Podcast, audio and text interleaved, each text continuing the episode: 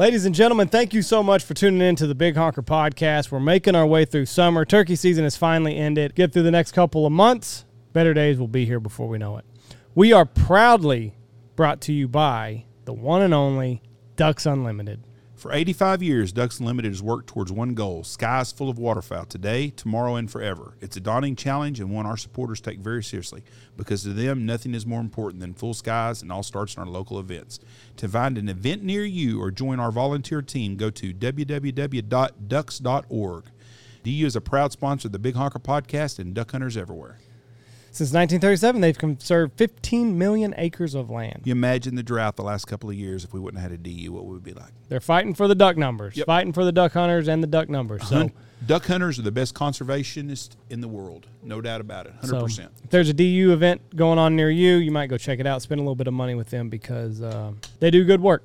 We're also brought to you by Stanfield Hunting Outfitters. Don't know how many dates are left, but give Jeff a holler 940-658-3172 if you're if you want a dove hunt. Could Yep. you, you could you still come dove hunt? I've got some here? dove hunting, a little bit of dove hunting days left. We're I've got almost to some- June. I do have some goose. I've got a couple days left in November. Everybody wants to come shoot that trophy spec early in the year. I got some November dates. Holler at me at oh, 940 658 3172 or www.stanfieldhunting.com. Also brought to you by Alpha Outdoor Specialties, home of the Stanfield stool. Listen, it's 2020. You should not be sitting on a bucket anymore. 20 what what year is this? It's 2020 2022. 2022. you should not be sitting on a bucket anymore. I'm stuck in the past, Jeff. Uh, the Stanfield stool, it's sturdy, it's reliable, it's got a backrest. It's beautiful. You don't need to be sitting on a bucket anymore. It's bad for your hemorrhoids, it's bad for your back. Get you the Stanfield stool, or if you've got another iteration of the Stanfield stool, tell them what you want built, and the guys over at Alpha Outdoors, they can get it done. Send them up the uh, dimensions, and they can do it great people over there. We had him on a couple two months ago or something like that. So take a listen to that podcast. But it's a lot of fun, um, and I am looking forward to sitting on the Stanfield stool. We're also brought to you by Pacific Calls. The boys up there in Spokompton uh, make a hell of a lesser call. The 206 is my favorite call. And in my opinion, my humble opinion, the PCD is the best duck call that's on the market. I mean, you cannot go wrong with the PCD. It's a single reed, barks at them. I love it. It's all that I use whenever I duck hunt. And uh, the 206, man, it's a lesser call. Rips on them. Um, it's a little bit shorter, so if you're an intermediate goose caller, the 509 is what you need to look for. And I mean, they're going all in on the turkey lineup. So check them out for great deals. And go, they got a Facebook page where they release hot buys. So it's uh, Pacific Calls or something like that. It's a private page. Join it and uh, get access to one of a kind calls. Or check them out, pacificcustomcalls.com. We're also brought to you by Boss Shot Shells. Bismuth is the way to go. Compares so closely to lead. Listen, dove season's going to be ramping up here uh, before we know it. 15 million dove each year die from lead poisoning. We don't need legislation on this. We don't need Congress to tell us what we need to do. If we want to enhance the dove numbers, start shooting boss at them. It compares to lead. It's a little bit more pricey, but that's just the way it goes. Listen, put your money where your mouth is. 15 million dove a year die from lead poisoning. That's unacceptable. Switch to bismuth. Uh, you'll never go back. I use it. Uh, I use the three five blend whenever I'm out waterfowl hunting, and that is my go-to load. It's a premium load. It's a hot and heavy load. Uh, BossShotShells.com. Bismuth. Can't say enough about it, so you need to go check them out. We're also brought to you by Gundog Outdoors. Mr. Alex Langbell has taken his uh, his career as a first responder, and he's put all that knowledge into making the field trauma kit. It's got everything that you need. If you've got a hole, it can it can uh, stop bleeding, can keep you warm. Everything in there, it's designed perfect for whatever you might run into out there in the duck or goose blind. Every vehicle needs to have one. Every blind bag needs to have one. Be prepared for the unexpected.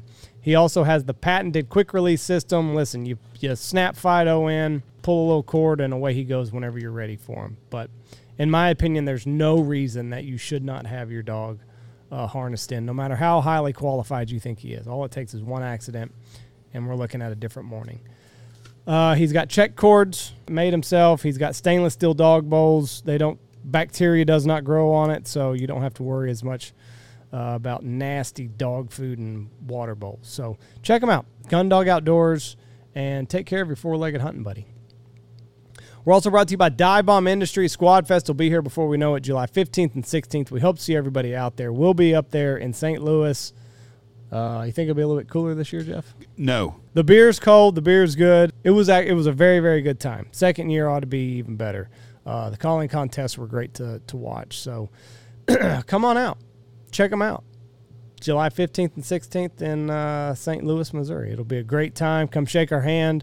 We look forward to seeing everybody. And if you're in the market for the best silhouettes on the market, check out Dive Bomb Industries. Be sure to get the bags. It's the best part of Dive Bomb is that they all pack up nice and neat, and I can keep my freaking trailer organized. DiveBombIndustries.com. We're also brought to you by Lucky Duck, maker of the best A-frame that's on the market. The 2x4 blind, fit four-grown men. It's durable, it's sturdy, it's reliable, it holds stubble well, uh, and their spinners are the best. They're waterproof. They accidentally take a spill in a lake, no big deal. Shake it off, dry the, dry the battery off, and away you can go again. Check them out at luckyduck.com no matter what you're looking for. They got something for you. They got goose flappers that work excellent. Uh, we used them last year towards the end of the year, trick those weary speckle bellies into submission. So uh, if you're looking for a spinner, a flapper, A-frame, coyote hunter, they got it all for you. LuckyDuck.com is the way to go. We're also brought to you by Dirty Duck Coffee. If your coffee sucks, it is not the duck. The Missouri Boat Ride Blend is the best. It's all I can drink now.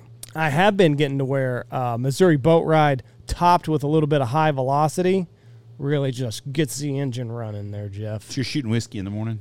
High velocity is their blend. High velocity blend. Okay.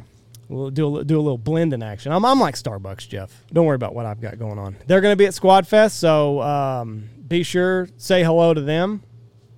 Actually, I think most of our sponsors are going to be there. But anyway, uh, Dirty Duck Coffee ships straight to your door. You can sign up for their membership, and you don't even have to order. You just sign up for that. Tell them how often you want it delivered, and it'll just show up there. But you should get the Missouri Boat Ride. We're also brought to you by the best waders that are on the market Shin Gear waders, nylon made. The boot is comfortable, uh, and they've got the best guarantee in the waterfowl world. They will stand behind their product for as long as you stand in them. Customer service is something that is lost in this day and age, but not over there at Shin Gear.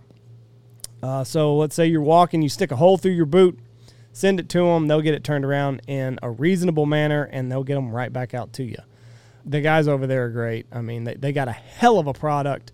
It's tough, it's durable, it's breathable, and it works. That's the best part. Is it actually works. You can buy one pair of waders and get through the hunting season. It's not like other companies where you got to buy several sets just to have one. Not at Shin Gear. So check them out, shingear.com. We're also brought to you by the boys up there, Langdon, Missouri, Looking Glass Duck Club podcast, Logan and Rebel. He's up there selling that fertilizer, Jeff. Spreading that cow shit. Spreading that cow shit. They're hilarious to listen to, uh, and they're great guys. Just also. good people. Good do a lot of good things for a lot of people. Have a great podcast. Funny. Don't listen to it with your kids in the car. and it's growing. Go to their Patreon account, donate to their Patreon, and uh, you can have access to their entire library. They like the conspiracies, which so do I. So it's a lot of fun to listen to. Check them out. Looking Glass Duck Club podcast. Last but not least, we are brought to you by Bangtail Whiskey. Mr. Brandon Bing has fought the supply chain crisis. Can't get bottles now, but the man has found them, and he's now shipping Bangtail Whiskey. It is a beautiful, beautiful whiskey that I highly recommend everybody should have on their liquor cabinet. Bangtail whiskey is a traditional corn mash whiskey aged in charred new American oak barrels. You'll find a pleasant aroma of vanilla and spices before galloping into notes of nougat, sweet corn, and a lingering caramel finish. Built on a dream aged 25 years, it is a handcrafted whiskey to create the perfect sip no matter how you drink your whiskey. I prefer uh, whiskey sours. You do you, boo. Pour it over ice, just in a glass, however you want to do it. But Bangtail should definitely be in your liquor cabinet. That's it. Come out to Squad Fest in the middle of July and see me and Andy. And all of our most of our sponsors. Yeah, most of our sponsors will be out there, and Andy will be there. Thank you very much, and God bless you. but mainly Andy will be there.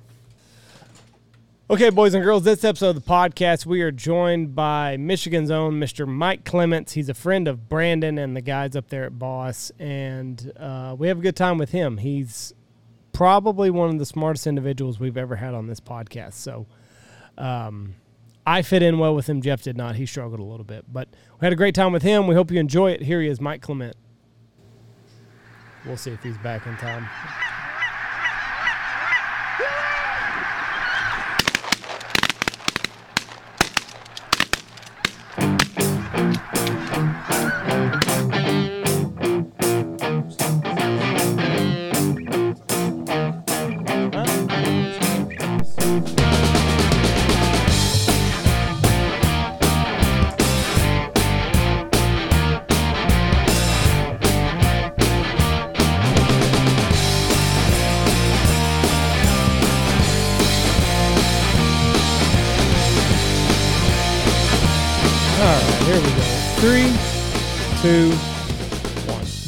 And welcome to the Big Honker Podcast brought to you by Alpha Outdoors. I am Jeff Stanfield, Alpha Specialties Outdoors.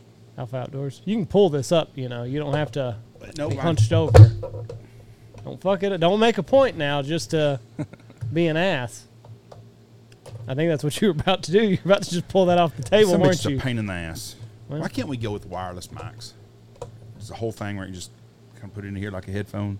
That's what I want. I want to go. I want to be old school or new school, I don't care what like the guys on NBC do that call football games. and got the little mic that comes across. Anyways, we're brought to you by Alpha Outdoor Specialties And Bangtail Whiskey. and Bangtail Whiskey Got a new. and Boss Shot Shells. Yep. And we're going to do a bourbon review, or they're going to do a bourbon review. And so, I've already- by uh, Looking we've Glass. already done it. And Logan, y'all have already done one. Well, I mean, I've already had this. Okay. It's cheating. And Interview, introduce our guest. While we're Mr. Mike Clements, the gypsy from Michigan. Yes, sir. You go everywhere. Everywhere I can, anywhere there- there's a refinery, I'll be not too far off of it. You got to keep them refineries going because gas is ridiculous. I tell you what, what we need to do. Just build new ones. Uh, well, we got to run the our our current ones at capacity to start with. I mean, that'd be a good start. I mean, it, it's not really that bad in refining right now. At this price per barrel, it sucks at the pump, but they're actually running, doing projects. Which, if refineries are adding on, doing projects, that's people working, buying equipment. So. It may not seem like it right now, but overall, it's it's not necessarily an evil thing. Everybody I know that owns a business is busy as fuck right now. Yes. Everybody I know. But they can't get workers. Yeah. How are the workers feeding their families? Because they're not that yeah. big of checks. I don't, I don't understand. All I can figure out is this monthly stipend that people get. They're using that 500 or $600 if they got 12 kids or whatever it gives, and they're not working. But I, I don't understand. Well, I thought they were going to get away from doing that. I, I don't know. I mean, it wasn't me, but getting hourly employees to go do anything seems like it's. Uh, I I know for, for my work that they went out, increased pay, increased benefits, sign-on benefits, and uh, it's still a struggle just to get people to go up to work. Or they show up for three days, Right. get a temporary or half a check, and then peace out. They're gone. We have four full time people here that work every day. Well, Andy shows up two days a week or three days a week, but everybody else works all the time. I do work that you don't see. I, I know you do. I'm not complaining about it at all. But what I'm saying is, is that we've got four That people sounded- here that work. I all do the, work that's not noticeable. Well, so do I. but we got we got four people that work all the time, year round, 52 weeks a year, that are working all the time. And if we sold some more hunts, I could almost have a fit. We could almost have a social media secretary that working almost. We're almost that busy, and it just floors me. Every business I know is that way. Because everybody's like, man, y'all's business has got to be hurting right now. No, and people that, and the, the problem is, people can't get people to work for them. Yeah. yeah. That's crazy. Now, and I don't know because uh, I'm like you. I thought that the the uh, benefit, the five thousand or whatever the hell it was a month, was going away. But like the the unemployment is still nobody's working. Yeah. Every every business in town is looking for somebody to hire, and then someone will tell me I can't find a job. And No, uh, that wears me out. this has been the weird because Knox City is an oil oil filled town. I mean, that's what drives the economy. This is for gas being as high as it is and oil being as high as it is. We've not seen a bump at all as far as like new people coming out or anything. The oil companies aren't spending a lot of money on new exploration right now. No, unless they're no. doing it somewhere where they're going to hit a fifteen hundred barrel a day well, where they're going to make a buku of money. And it's not the oil companies' fault that gas prices are the way they are. They want to blame it on the oil companies. No, yeah. I mean, well, I mean, it's based on your WTI and Brent, right? So what you're trading at, it goes directly to the pumps. They're just trying to make that margin in the middle. Yeah, and they have to recap or rebuild from the last one to two years. I mean, you think about when that gas was low, mm-hmm. They didn't make shit, right? I mean, their margins were in the toilet. Upstream was completely out because there's upstream, midstream, downstream, all you know, all those three facets of it. And what we were talking about out here is all upstream, but the downstream was the one that was suffering. Upstream could get it out, but if you can't process it and put it into a final fuel, what good is it? The biggest benefactor of fuel is the federal government. They invest absolutely sir. zero dollars into it, but they make about 25 to 50 cents a gallon off of it. You think about that 25 cents a gallon for every gallon of gas consumed in this country per day. That's how we can fucking give um, Zelensky more money over in fucking Ukraine all the time. Oh yeah. That's a shitload of money that they get on, on fuel taxes every single day. So what does it mean upstream, downstream, midstream? Is that just where you are in the country? No, no, that's a part of the process. So like upstream, and I'll, I'm not, I don't want to dive into it too far because I'll, I'll go in full nerd mode on you guys. But upstream is like we get it out of the ground or get it out from under the sea. Upstream, midstream's like processing natural gas. So think uh, uh, Upstream Midland, is out here, and Yeah. where they where Getting they it out of the ground. Getting it out of the ground. So pump jacks, uh, roustabouts, running around servicing that stuff, all upstream. And then midstream's like Midland, Odessa, so natural gas processing plants, condensate, and then downstream is refinery. Right, we're taking crude oil, cracking it, turning it into jet, diesel, gasoline. now diesel is a cheap byproduct. No, Gasoline's a cheap byproduct of diesel. I would say none of them anymore. So that's the contemporary thought is that oh well, it used to be gasoline is what you make, and then your byproducts just diesel. Diesel. That's why it's so cheap, right? Right. Used to be. Used to be, but now everything has. We have sulfur restrictions that are uh, required for not only on-road fuel but now off-road fuel, jet fuels. So when you want to take any of that sulfur out, it's called desulfurization, hydrotreating. That costs money. It's an extra process. So you're adding more equipment, people into the process, which therefore makes it cost more. So it's not, and there's nothing that's a byproduct out of it anymore. I mean, it's a game of trying to recycle, like even steam condensate, mm-hmm. because everything's expensive to get out of it now. So a long time, like in the 70s or whatever, it was a byproduct of gasoline. But now with all the restrictions and everything else that's gone into it, not anymore. Yeah, I mean, you just look at the ppm levels at a gas pump on what diesel is, and then look at a look at an old sticker to see what it was. Like something 5,000 ppm was oh what you needed to have, which you could get easily with sweet crude. Now it's like 50. Really? Yeah, and bunker the big IMO 2020 regulations. So it used to be it kind of rolled out. So you have on-road trucks that got affected, rail railroads that got affected, jet kind of got inaffected for a, a short amount of time, but even that's coming around. And then bunker fuels, because if you look at every all the fuels that are made and where it's used at, a lot of it's transportation. Because what do we like to do? Buy shit on Amazon and have it come over from China, and that's bunker bunker six, right? That's all fuel price or fuel that's getting used on those ships. Do you think that we'll ever get into a situation where we run out of oil beneath our feet?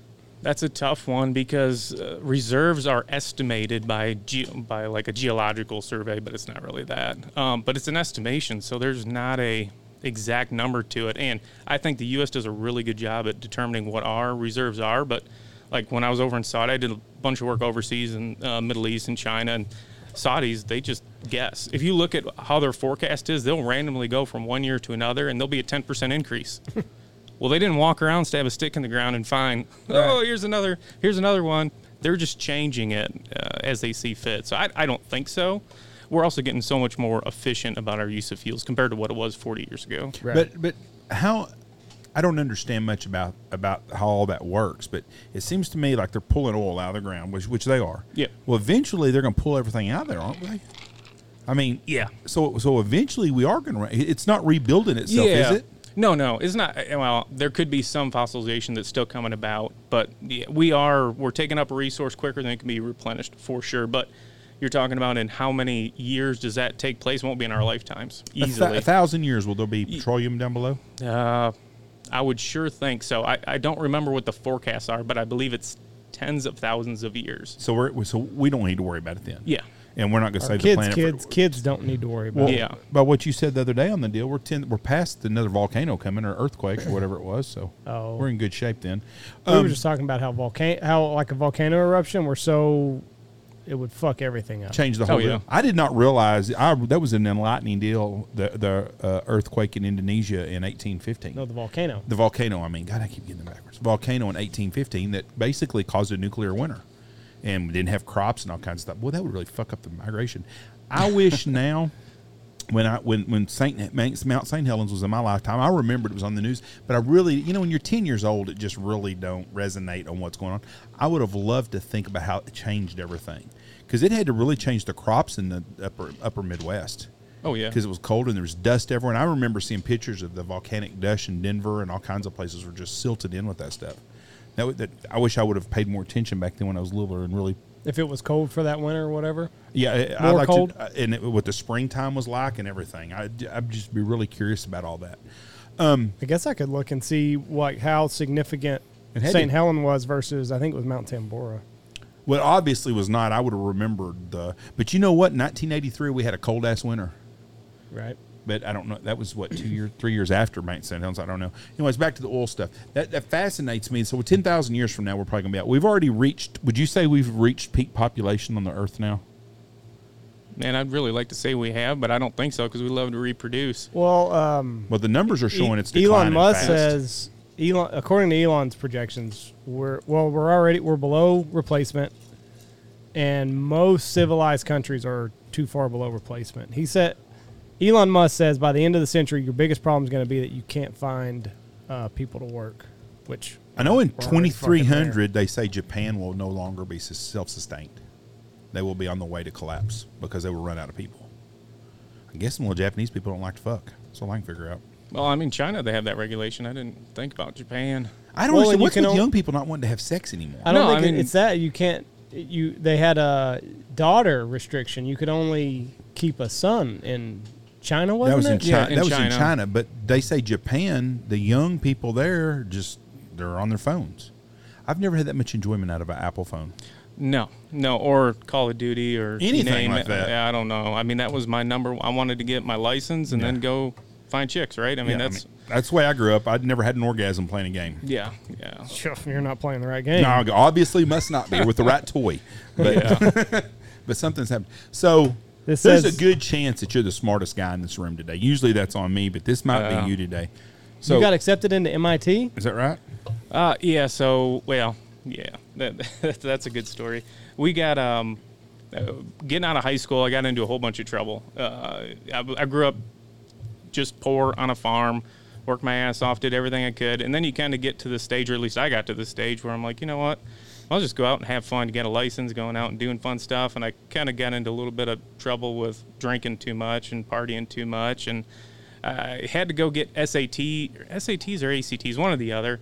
Went out, partied, uh, got shit faced drunk. Uh, me and my brother drove out to like Lakeshore to get this testing done. I scored like a 32, which I forget what this limit is, but it's That's very high. it's very high for being extremely hungover. so I sent out all my applications. That is a to very schools. that's a really high score. yeah. I think it's like 36 or something. I I, don't think know. that's- But it was a good score for what it was, and uh, I sent out the applications to everybody because I'm like, eh, if I get in somewhere, cool, and if not, uh, my plan was just either a stay on a farm or b try to go into, mil- into the military. 30, one or the 36 is as Cap. high as you can get Yeah. on the ACT. Yeah, 32 is really high. Yeah. It's a lot higher than I made. 21 is average. I'm way above average, but I'm way below you. Yeah, so that was a good. It was a good indication. So you sent out all that stuff, and Yeah. I think when you start applying to schools, they look at holistically, and everybody's worried about, well, you got to be part of all these sports teams and doing all this other stuff. I, I think honestly, when you're going through exceptions, that they're looking at what's your natural ability and where are you coming from, and then some of these standardized scores like MEAP scores, ACTs, SATs. And if you're just a smart person, they'll they're willing to look at you. Now, did I apply and get into it? Sure. Could I afford thirty-five thousand dollars a semester or whatever it was? Mm-mm, not this guy. I mean, I'm still paying my college, and I went to a technical university in Michigan. Have you been to MIT? No, It's a pretty cool looking, modern looking kind of campus deal. Man, you're talking about right in the middle of this shit. And I like Yeah. Boston. Like, I, I would have loved to gone to Harvard for one semester just to say I really went there. I always claim I went there. I've been there a couple times. But when you walk around the campus and you see all them fucking geeks and shit, yeah, I would not fit in right here at all. Way too fucking liberal for me. Now, wasn't near as liberal in the 80s as it is now. For Oh, me, I it wouldn't bet. have been. But MIT, that's a that's a great school. What would you be doing different though? Because you seem like you enjoy what you do. Oh yeah, I mean, I love. I, I don't know if I'd change anything. I mean, all kind of worked out. So I went to a technological university in the northern tip of the Upper Peninsula, where you only did three things really. You went to school, uh, you drank, and you hunted We're at the Upper Peninsula. Perfect. in the Keweenaw Peninsula. So if you go to the most northern part, uh, uh, kind of looks like that, and that tip comes up to the top. Where's right- Marquette at? It's about an hour and a half southeast. So that's at the base of uh, Right. Keweenaw Peninsula. So you keep going further north. So you're way the hell up there. way up there. I mean, think like northern Minnesota or northern North Dakota, right on the Canada border. That's about what it is for Michigan, except you're surrounded by Lake Superior. So Sault Ste. Marie, you're a couple hours away from it. no way, like four and a half hours. No shit. West and then north. West north. I've always wanted to do the drive from Sault Ste. Marie to Green Bay. Oh yeah, I would think it'd be Across a cool two, drive. I yeah. would love. We almost did it last year. Yeah, we almost did it, and but it we was had like six hours. But we had too many grandkids. And I was like, man, it'd, be yeah. way, it'd be a long trip for them, But because we were I would like to come do it. it's beautiful. Um, now this is my dumb question for the first half of this podcast. The the the college that you went to and MIT, what I mean, do you think that you would have studied something different at MIT or would it just be that you would have gotten the MIT stamp on your education? Like what would you what would there have been any difference in what you went and studied for? I, I don't know because when I went into college and applying, I was going into engineering. I'm a mechanical engineer, so I don't think that would have changed at all. It just would Right. you would have had a higher endorsement coming out of MIT as opposed to Michigan Tech. But I mean, the way I ended up doing my role in refineries right now was complete dumb luck because I went into doing hydraulics. I did uh, organic chemistry. I just because I didn't know what I wanted to do. I took all this other stuff trying to figure it out. And by the time I graduated, I moved to Chicago, went to the city because I thought that's what it was. So I, I had this really long road and then stumbled into refining because there's actual courses for refining engineering, right? Petroleum. Right. And I didn't take any of that stuff. I just stepped into it and then started doing field service and they put me on a plane flying around the world and just learned it the hard way. Now, were you when you were like you think back to your high school days, was it just did it just come easy to you and you were like, "Ah, fuck this." Yeah, I mean, math was all- math and science made sense. I mean, you're in the. I, I lived through the from the no cell phone to cell phone days. Weird So, time. Yeah, uh, like the Nextel, the yellow brick was Yep. the very first phone I had, and that was my senior year. Mm-hmm. So before that, you would just get on a tractor. You told dad, "You're going to go to this field. We're going to cut hay, or we're going to go." You know, spray, and then you came back at dark. And if you didn't come back at dark, somebody was going to go get you. Right. And if you broke down, you just found a way to fix it, or you started walking. Uh, so you you kind of went through that, but you become very hands-on, knowledgeable, experienced. So you learn how electricity works, how fluid flows, and all that stuff. So once you started to add in the math to it, uh, and I enjoyed it, it came really naturally easy to me, and I enjoyed doing it. So it made sense, and it got me out of the hot sun because I tell you what, one thing, what by the time I got done with my senior year, I'm like, well, uh, like that whole military was going to be number one because I'm like, I'm not doing this shit the rest of my life. This is this was not that much fun. So y'all were y'all were just farmers. Y'all didn't have like a dairy farm or anything like that because that's a that's another level of suck that I've come to realize. Yeah, no, we had horses. We had some cattle, but um, we mainly sharecropped on a on a local farm. Yeah. Do you get pissed at people that don't pick things up quickly? Because Jeff is that way. Like with math, if he's explaining something and it not just appearing in somebody else's head, he's just like, "What the fuck?" He kind of Yeah. short circuits a little bit. Dumb people bother me. Yeah, well, so there. Here's the weird thing. My kids, I am so short with for Yeah. no reason. Mm, yeah, me but if you give me somebody else, Yeah. I could sit down with them, go through it nice and slow, and I don't have any problem teaching them. but my kids, it's like I don't understand how you don't know this or pick it up. And then you, if you sit back and think about it, I'm like, well, of why? course, sh- Why would they? yeah. know Why it? would you know that? I got frustrated with Michelle yesterday morning, this morning, talking to me about this stuff going on with the WHO taking over our country and all this stuff. And I'm like, Michelle, we're not letting the WHO come in here and run our country. They're taking vote. It's not going to happen. I'm telling you. And it just kept going on. I'm like, God, it's not going to happen. You know, and, and things like that with common sense wear me out. yeah. You know, I'm not saying they're not going to have something to do with some of our medicines. I don't know, but the WHO and the United Nations is not coming up. This is the wrong fucking country to try to pull that shit in. It ain't going to work. Oh yeah. I- I I mean, there's some places you might get by with that shit, but when the UN starts driving down the road with guns, with guys with guns, and people down here got more guns, that shit is not going to last very long. And shit like that wears me out. Just a conversation. I'm like, God Almighty, I just don't. Well, in numbers, like if you're trying to explain math to somebody, That where that really wears me out because it's real simple. Well, math is very especially- simple. They have Common Core math now. I don't know if you guys have that. Oh down don't here. have Jesus! I don't even know how the fuck they explain that to people. Oh, I don't know. Well, luckily I live in a tiny little farming community, so like we there's that system, and then the teacher's like, well, if you want to teach your kids whatever way, as long as it's the right answer, I'm like, well, that's perfect because we are fuck that, get that out of here. We're just going to teach you how to do math. Thirty-nine and twenty-six is sixty-five. Any way you want to do it, I don't give a shit if you Yeah. do it. But Well, it's just like college, right? College, you had an answer or a question, mm-hmm. and you got an answer. You showed your work, and as long as you didn't like basically guess, that's a right answer. yeah, So just figure it out. I don't even know how they came up with Common Core to begin with, and thought that oh, this is going to be way easier than the way we were doing it. Let's add and multiply to subtract. That's the way to do it. Oh yeah, well, and especially you're going backwards from what everybody already knows. So you had to mm-hmm. teach the teachers. The Right. parents don't know. Yeah. I mean, who came up with this? And then they blindly roll it out. This is what we have to do. And it's racist to do math the regular way. Oh, I, yes. don't- I have never seen Math a color on racist math on math ever. It's it's basic for everybody. Yep. But someone that understands grammar like my wife, she has a hard time With you? With it drives her crazy all the time. She corrects me on my writing. If I write like I write an article or a column in a magazine or something, she's constantly Jeff. How do you not know this? I, I don't. I don't get it. I don't get where, were, and where, uh, there, and there, and there, and two, and two. It. I just just in the last couple of years, absolutely finally understood what where and were meant. I mean, I would all the time get them backwards. And I didn't give a shit, and that's what really drove her nuts. I'm like, they're smart enough; they can figure it out. Yeah. No, you need to. You're writing the thing, and, and do you not know what a comma is? Well, I know what it is. I just don't know where to put it at. Because when I was in high school, I had a black lady for a teacher for three years, no, four years, and she was funny as shit. Her name was Miss Wilson, and she made me laugh all the time. She would hit people all the time. She called them ug, mug, and slug, and she made fun of people. well, fuck, I took her for four years because I liked her. I got an A in citizenship. The only time in school I ever got an A in conduct or citizenship because I was an American. She used to say, "So you get an A, Jeff." There you go. But I got that because I liked her and she was funny. Problem was I didn't learn a fucking thing in that class. Yeah. But, but I got a B in class and an A in citizenship. And that's all I cared about. And I've paid for it ever since. And I wish now I'd went back and taken Miss Merrill, who was a really good English teacher, and learned. So you got to pick your teacher. Mm-hmm.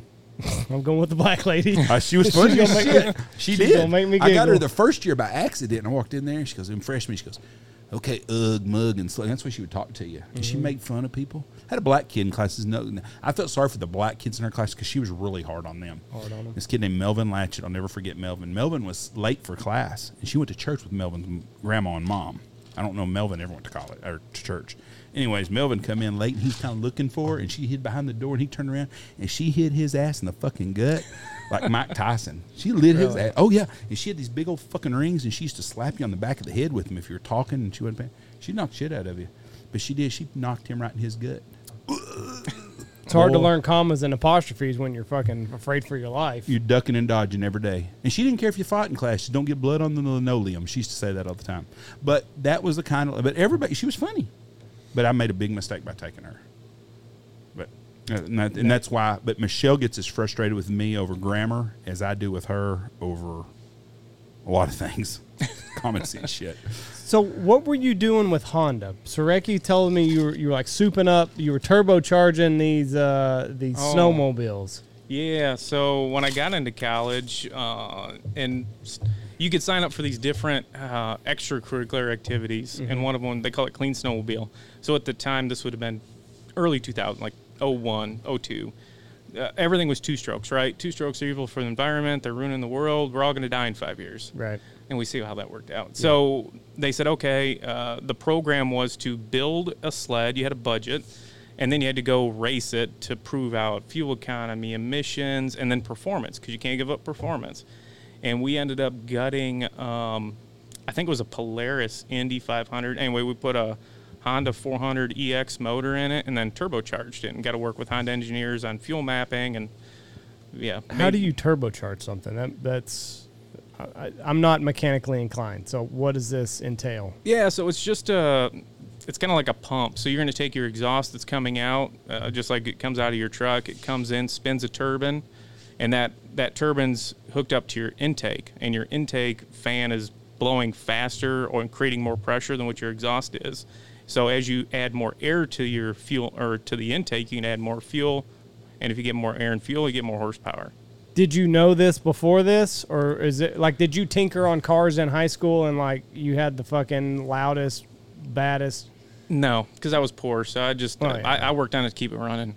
but I mean, I had a good I I had a general understanding. That's the thing going from just a farm to engineering school was like I had an idea of like, well, if I do this, then this happens. Mm-hmm. And then in school, you learn well, this there's an actual calculation, so you can determine exactly what this needs to be. Right. And we would learn that, and, and that's the thing for the clean snowmobile. It was freshman through senior, so I didn't have the course. I had, I had no fucking idea. Mm-hmm. But the seniors knew, and they knew how to get it figured out. So we could all collectively work together. Like you start out as slave labor, and then you work your way up. And then did Honda take any of y'all's ideas that y'all worked on then and and apply it to what they have on the line now? I don't know that they did. I mean, there are certain programs that we worked on that are, I mean, out there now. Like there's um, electric vehicles, so that's the the gas motor that uh, runs a generator and charges batteries and runs. We had one of those way back then, and that's in full production now. But I don't think Honda took anything out of that. Uh, maybe the turbocharged 400. I, I didn't. I've not followed their off-road motorsports stuff. Why did they say the two stroke was bad for the environment? because you're combu- you have to add oil into it. That's what lubricates the the engine, so it doesn't overheat. Doesn't have crankcase motor oil, Right. uh, and you combust that in the combustion process. So that goes straight into into the environment. But the four strokes better. Yeah, because you're just burning gas, and it's got oil in the crankcase. So, like when you use your car, you're not burning oil into the atmosphere, Correct. just gas fumes. Yeah, I don't know. You go far enough west Texas, you'll find that. Yeah, no shit. Just find What- some heel jack shit. When I was a kid growing up, you could buy regular gas was what everybody bought. Nobody ran unleaded. Now everybody unleaded's the bottom, the cheap one. You know, that's me. I always push the button on the cheap one. But there was ethyl also. Do you do you even remember that? No, well, I'm trying to think which because we went from leaded to unleaded, and there is uh, I'm trying to remember what the chemical name is for because that was for lubricity in it. But uh, when we had CARB step in in 1977, that's when catalytic converters came out, and then leaded gasoline plugged uh, Cadillac converters. So then they had to go to this unleaded mix. So really, all you have now is uh, either ethanol-based fuel, so something that comes out of corn, or just traditional hydrocarbon. It was- they sold ethyl, they sold regular, and they sold unleaded. Nobody bought unleaded.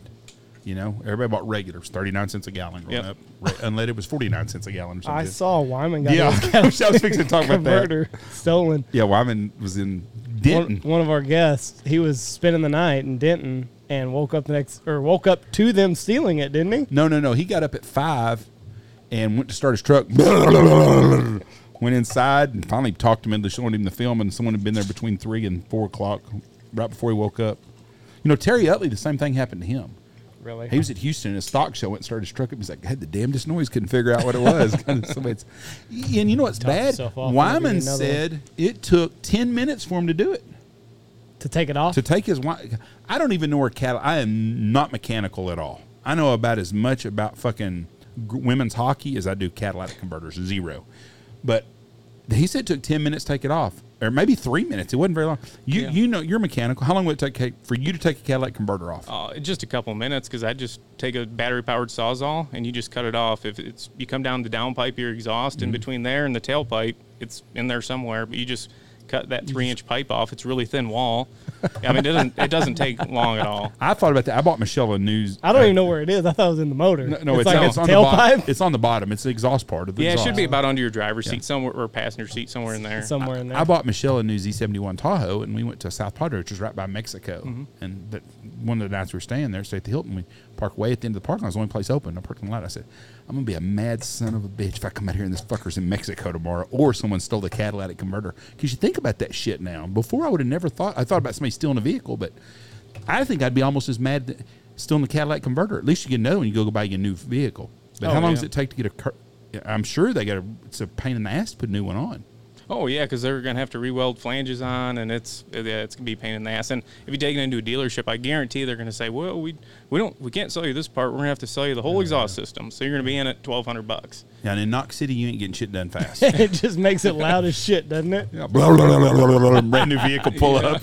Oh, he got his Cadillac converter stolen, Yeah. and that's like a big deal. But someone What's the What's the appeal? What are they? They're there's, scrapping there's some kind of metal There's inside. a Is metal? that platinum that's in it? Uh, uh, yeah, I don't know what the blend is anymore, but it used used to be platinum, so it's a highly desirable metal. So you can take that in, and that's the thing. Junkyards are supposed to check, Oh, but not. you can find a junkyard that fuck Cletus is, yeah. Cletus is selling you some. You're, you're Yeah. he's buying that for two hundred dollars, and he's selling that platinum for thousand dollars an ounce or whatever. He he's not asking too many fucking questions. Yeah, well, I, think guarantee there's you. they're buying them in Michigan for like six hundred bucks. But there's a thousand dollars worth of platinum in them. I Yeah, think. yeah. So my deal is, we need to get in the fucking Cadillac converter, just buy them fucking new, and just take platinum out everywhere. Yeah, But like, how? Are we, like, can you imagine that conversation? Like, oh, you found another one on the side of the road, huh? wow. You got 12 you got 12 of this, them. Twelve this week. You're just on a roll. yeah. They need to weld those flanges a The little bit sad better. thing is how many smart fuckers are on meth. They have to be Oh, because yeah. them fuckers can figure a way to survive, to rot their teeth out, Pay for their habit. and pay for their habit, and never go to jail hardly, and ride a bike everywhere. Because in d- down here, if you see a grown man riding a fucking bike, he ain't working out for the damn Tour de France. He's a fucking meth head. Happen, and I think it's that way everywhere. But I'm watching that show, The Wire, and they're stealing plumbing copper from these plumbers. Oh. They says they steal, and and this is in the movie. It's just a fucking show. They steal them, and then they go sell them to another construction site. You know that shit happens all the time. Oh, yeah. You know, Bill's billing the company for full price deal, and he's buying it off them fucking meth heads. Because this one meth head said, "Yeah, and what happens is after they get the drywall up and they leave, we'll go in there take the drywall down, and we'll steal all that pipe and go sell it to somebody else again." I thought, and and that shit happens in the big cities all the time. Yeah. That would fucking piss me off. Yeah. Could you imagine? You No. got all the fucking drywall up, and they take the drywall down, steal your shit. Well, and you know what your The insurance The drywall would piss me off more than my copper missing. Yeah, exactly. and what happens is we had a uh, what happened out here oh we had the bad freeze a couple of years ago Right. so we called our insurance company because we had to replace a ton of water lines we had to replace here we'll replace the pvc pipe but we're not going to replace you to take down the stuff and then fix it and do all that they're just going to replace the pipe that's how it worked Oh. we did it all ourselves anyways we ended up not even doing a claim because it's going to make our damn rates go up but it wasn't worth you know Oh, they would only replace the That- they they wouldn't would replace, replace- the drywall and all no, the other they stuff. They wouldn't do that shit. You know, uh, now someone that works for an insurance company can say you got fucked. Yes, we probably did. You're right. I agree with you. On anytime you deal with the insurance company, you're going to get fucked. No, You you know? guarantee. But th- there was, it, and Tony can tell you exactly what it was. But No, because when we first got done, I thought, "Fuck yeah, boy, goddamn good job for Andy." And you stay all busy all summer. You know, we replace all the walls and Right. Tony goes, "It "Ain't gonna work that way. They're only gonna pay for." To replace the plumbing work, but they're not going to replace to do any of the cosmetic work to take to replace the pipes. Do you think um, as we as Elon Musk becomes more brilliant, do you think that we'll ever move to solely electric vehicles? Or do you think there will always be a demand for the old gas and diesel? I, I don't think you'll ever be able to get 100% away from it. I mean, if you think about The I'm- efficiency? well, you have to gather enough lithium to make all these batteries and then Right. plan for scrapping batteries and recover it. And then we're talking just cars and trucks. Mm-hmm. Consumers, I mean, it's trucking industry, rail car. You, you can't get 100% away. That's impossible. I But ain't you- getting on an electric plane. No, me neither. So I mean, I, you're never going to get 100% away from it, but you could start moving that direction. I think could you have electric cars It makes sense? Like any big city, you should be able to have an electric car. You're not going to drive more than 200 miles, plug it in, Right. and then that's the funny part to me is uh, I was doing a show up in North Dakota, and uh, they had a, somebody that was anti coal plants because all electricity is coal fired. And uh, the very next year, one of the uh, power plants came in and they bought a Prius and they had the Prius plug going up and it was a big ass LED sign that said coal. Because, I mean, this electricity isn't clean. So that part Right. of the process is, but you're completely ignoring everything of how you get your power. Liberals are, It- are confusing as fuck. Is there any like truly clean energy? Or is it always go back to like coal or taking fossils out of the I mean that's you know that's basically what oil is. I always point people back to basic physics, right? So you you can't create nor destroy energy. I forget which law that is, but Yeah. it's you you just have what you have. That's it. It transition phases. So no, there's not going to be a permanent or, or an easy thing. It's it's just a blend of like hydroelectric power, uh, sun farms, windmills are I think pretty stupid because the uh, the efficiency of them is fairly low, but it depends. We, we took a good idea for a household and then tried to make it big, mass produce it. Yeah, because you could you could power your house with it, right? Right. And that makes sense that you get off the grid. Yeah, could. I I talk, I had a guy come out was going to give me a quote on some on solar. I thought, you know what?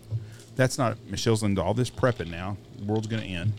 So I told her, I said, she was like, "Can we please just do this? I've got the money put back myself. I'll just pay for it if we can just get, you know, in case we go off the grid." So I said, "Fine." So I called the guy. He's gonna come out, and I said, "Now listen, before you come out and try to give me a big sales pitch, I'm not a sales pitch guy. If I want to buy something and it's what I want, you give me a price. If I like the price, I'm gonna buy it. Yep. You selling it to me, you're gonna talk me out of buying it more. The chances are than you me getting me to buy it. Once I make up my mind, I'm gonna buy something. I'm usually gonna buy it. So the guy talked to my phone and I said, "Listen, before you come to the house, I got a couple questions I want to ask you. I want my house to be able to run off of power, off solar. I understand that the electric companies will buy my surplus power that I provide. Got no problem with that. My biggest issue is if we go off the grid, we have an atomic bomb, which not going to happen, but whatever happens, they cut off, they, they Chinese hack into our systems and we cut down all electricity. I want to be able to have my air conditioner and my TV and stuff. Will that still work? Yeah. Well, no, not unless you buy a battery that costs $25,000. Thank To you very store- much. to store the Yep. electricity. I Yeah. said, don't waste your time. Thank you very much, sir. Because I don't care about. I don't want my, my electric bill's three hundred to five hundred dollars a month, anyways. I damn sure don't want to have to pay two hundred dollars a month still, and then pay three hundred dollars a month for these solar panels. It's the same damn thing. It just ain't worth it. So, Right. what about like a generator? Could you get a, a propane generator? Because the house that I worked on, that's what they have. They got a generator. It's hooked up to a propane can like we got out here. Yeah, you could do that, and it, but I don't think you're going to save much money on what your electric bill is. I'm not saying that, but I'm saying it only their generator only kicks on if the power goes off. Well, that that would work, but it's a good chance if someone hacks into our system and we don't have. That's good for two or three days. I was thinking six months down the road, whenever other motherfuckers dying in the heat, and I've got my fucking air conditioner on because I've got solar panel and I could keep my battery. I thought the solar would work enough that I could run my house all day long. But it's got to have a battery. It's got to have a battery to store it all. Yeah. and it just th- So I- there wouldn't be enough sunlight to even run your house. You can't generate enough current off of that. So what you need to do is build up this bank, like it's like an accumulator, the storage of energy to be able to power those appliances. You'd have to have so many solar panels to get the right current to go through to power all that. And like AC units are super high on uh, amperage. Uh, microwaves are, fridges are, freezers. anything that we like to have Yeah. that's common is, it, and so it just didn't work out for. I was like, eh, there ain't no sense doing it then. But that's what I was thinking. You know, if we got enough, we could put enough. We got a pretty big house. We could put solar around the whole thing on top, and we can run everything like we have now. And I pay them five hundred a month instead of paying five hundred a month to the electric company. Eventually, I'm gonna own it all. Then here's the kicker: after you finally pay the motherfucker off, then you got to buy another twenty five thousand dollar battery because it's no good. So you're starting. You're never. You're at the same point over and over and over again. And even if I could have had it where it'd work out the same money, I would have. But it was not. It was going to be more expensive. Because he told me, he said, "Yeah, I got a lady that's really pissed off that she's got her whole house is run off the grid. She's got three batteries, and yeah, money's not an object somebody that's got a whole lot of it. You know, if I got millions of dollars in the bank, I got to write you a check for sixty thousand dollars. I don't have to rely on Uncle Sam or anybody else. Hell yeah, but that's that's not how it worked. But it's like the wind energy these these windmills all over out here. If you go to the field west of uh, Seymour, like around Vera and Red Springs, them some bitches look like someone took a bucket of oil and poured out of them where they've leaked and stuff. And the, the the dumbasses on the left, they can't drive down the road and see stuff like that. They don't get that even though it's wind energy, we have produced something we can never ever get rid of. There's them things aren't going to deteriorate. You can't cut them up. They're not recyclable at all, are they? I believe that Alcoa used to make those. They're 100% aluminum. They were. I don't know if they are anymore. So you could recycle those. But last I saw, they were still burying everything that they had. But eh, it's not that clean of a. It's a hydraulic pump basically that creates energy. And I forget what the energy loss is, but it's there's like a 20% energy loss. So if you're gonna have that, why? It's why not even do it? self-sustaining Yeah, at all. and then you got maintenance, which I'm. Listen, I love that there's jobs that are created by it. That's cool, and you got to make them, you got to service them. That's great, but at some point, you just have to use common sense and say, listen, does this It's not working. yeah, and it's not going to be a holistic solution either. Now, the only windmills I do like are like the little ones that you see that people put up on their house, and it it trickles, right? So it keeps your lights on and does this other stuff. It mi- mitigates it a little bit. I saw some sailboats when we were in Cancun, I believe. Every, every at the marina, every sailboat had one on it. Yeah. So, well, fuck yeah! If you get need some electricity, that's free energy, basically. There's Yeah. nothing wrong with that for a little bit, but you ain't gonna survive the rest of your life outside of that boat. No, and people use them like on dog trailers at hunt tests and whatnot. So I've seen solar panels for charging, you know, for your uh, your fans and lights and whatnot. And the little wind, those little tiny cup ones. They'll put those on top of the trailer because you're banging down the highway doing 80 miles an hour. You might as well charge Right. that battery a little bit. Yeah. I watched a show in Alaska the other day, and they were in the middle of nowhere, off the grid and stuff. And they were using DeWalt tru- tools. Well, they had a solar bank somewhere, and they could recharge their their batteries every night. They'd recharge all their batteries. You know, it's, it, there's a lot of good for it. Solar panels. I had a I had a guy running for office out here the other day was telling me he would like to see us get these big solar farms out here. And I said, well, if I was a landowner, I wouldn't want to do that. He goes, why? I said, because once you turn that over to that, it's not good for anything. Mm-hmm. Those windmills, you can still farm around them. Right. You put solar panels on 100 acres of your land, there's nothing ever going to be there forever again. Yeah. Well, and there's more efficient ways to do it. So if you're talking about thermal capture, there's a place in Arizona, New Mexico. It was called the Molten Salt, um, Salt Project. And what they would do is, as the sun heated up this molten salt, it pushed it through piping and basically turned a turbine and created energy. Energy. And then when it cooled down at night, I think you needed a 30 degree temperature swing. It would move back. So it's no moving parts other than the turbine to create energy, and it just pushes back and forth. That's which some is Elon great Musk shit there. It is, and uh, I know that the Department of Energy supported it. We did some lab trials in Colorado and then rolled it out. But like, you're putting all this time and effort into stupid solar panels, but you can't look at that one thing that works really good. Yeah. That's because it's like Solyndra. Our government, when our politicians get involved, it's all a fucking. Saw today Nancy Pelosi makes two hundred and twenty thousand dollars a year. She's worth hundred and five million dollars. It's funny how that works. Yeah, no shit. You know, but people, duh. I did see Elon Musk come out today and say he's voting Republican from now on. Nice. So if the smartest, wealthiest man in the world, you wait for all the tax coming from the left on him now. Oh, yeah. we're going to be all over it. But but like, like that deal that you were talking about, we had a guy here that was a con artist that uh, was trying to buy some land up here, and that's one of the things he was going to do. I thought he was going to do desalinate or not mm-hmm. desalinate. He was going to put a vineyard or some bullshit. Now, he was going to do all kinds of stuff. He was going to put in wild free range chickens and pigs and goats, and but he was wanting to buy a lake up here, and he was wanting to take it, and he had some way of doing what you kind of said, where they they've got they got these salt water, and they put all this salt water on there, and it creates energy, and it would spin the turbines when it would heat up, and it was going to provide all this electricity, and the electricity was going to be used for, I mean, the guy was was spent some time in the prison, Ah. and so he had a lot of ideas. and the sad thing is, a lot of people bought into all this shit. That's sad. I mean, he, he almost got a fifteen million dollar ranch out of the deal. I mean, it was, it was and there was a lot. Well, maybe he wasn't wrong. well, Almost. but but it, it was it was it was that kind of stuff though. Yeah. But the guy was, excuse me, he was smart, but didn't use it in the right way probably. Yeah, yeah. But he had a really interesting. I listened to one of his deals, and it's pretty interesting. It was really interesting. And that's the thing, like with the with the left. It's like there's no. If you looked at the poor little African kid mining lithium, it's no better than the fucking little eagle that's caked in oil. Like it's it's all an atrocity.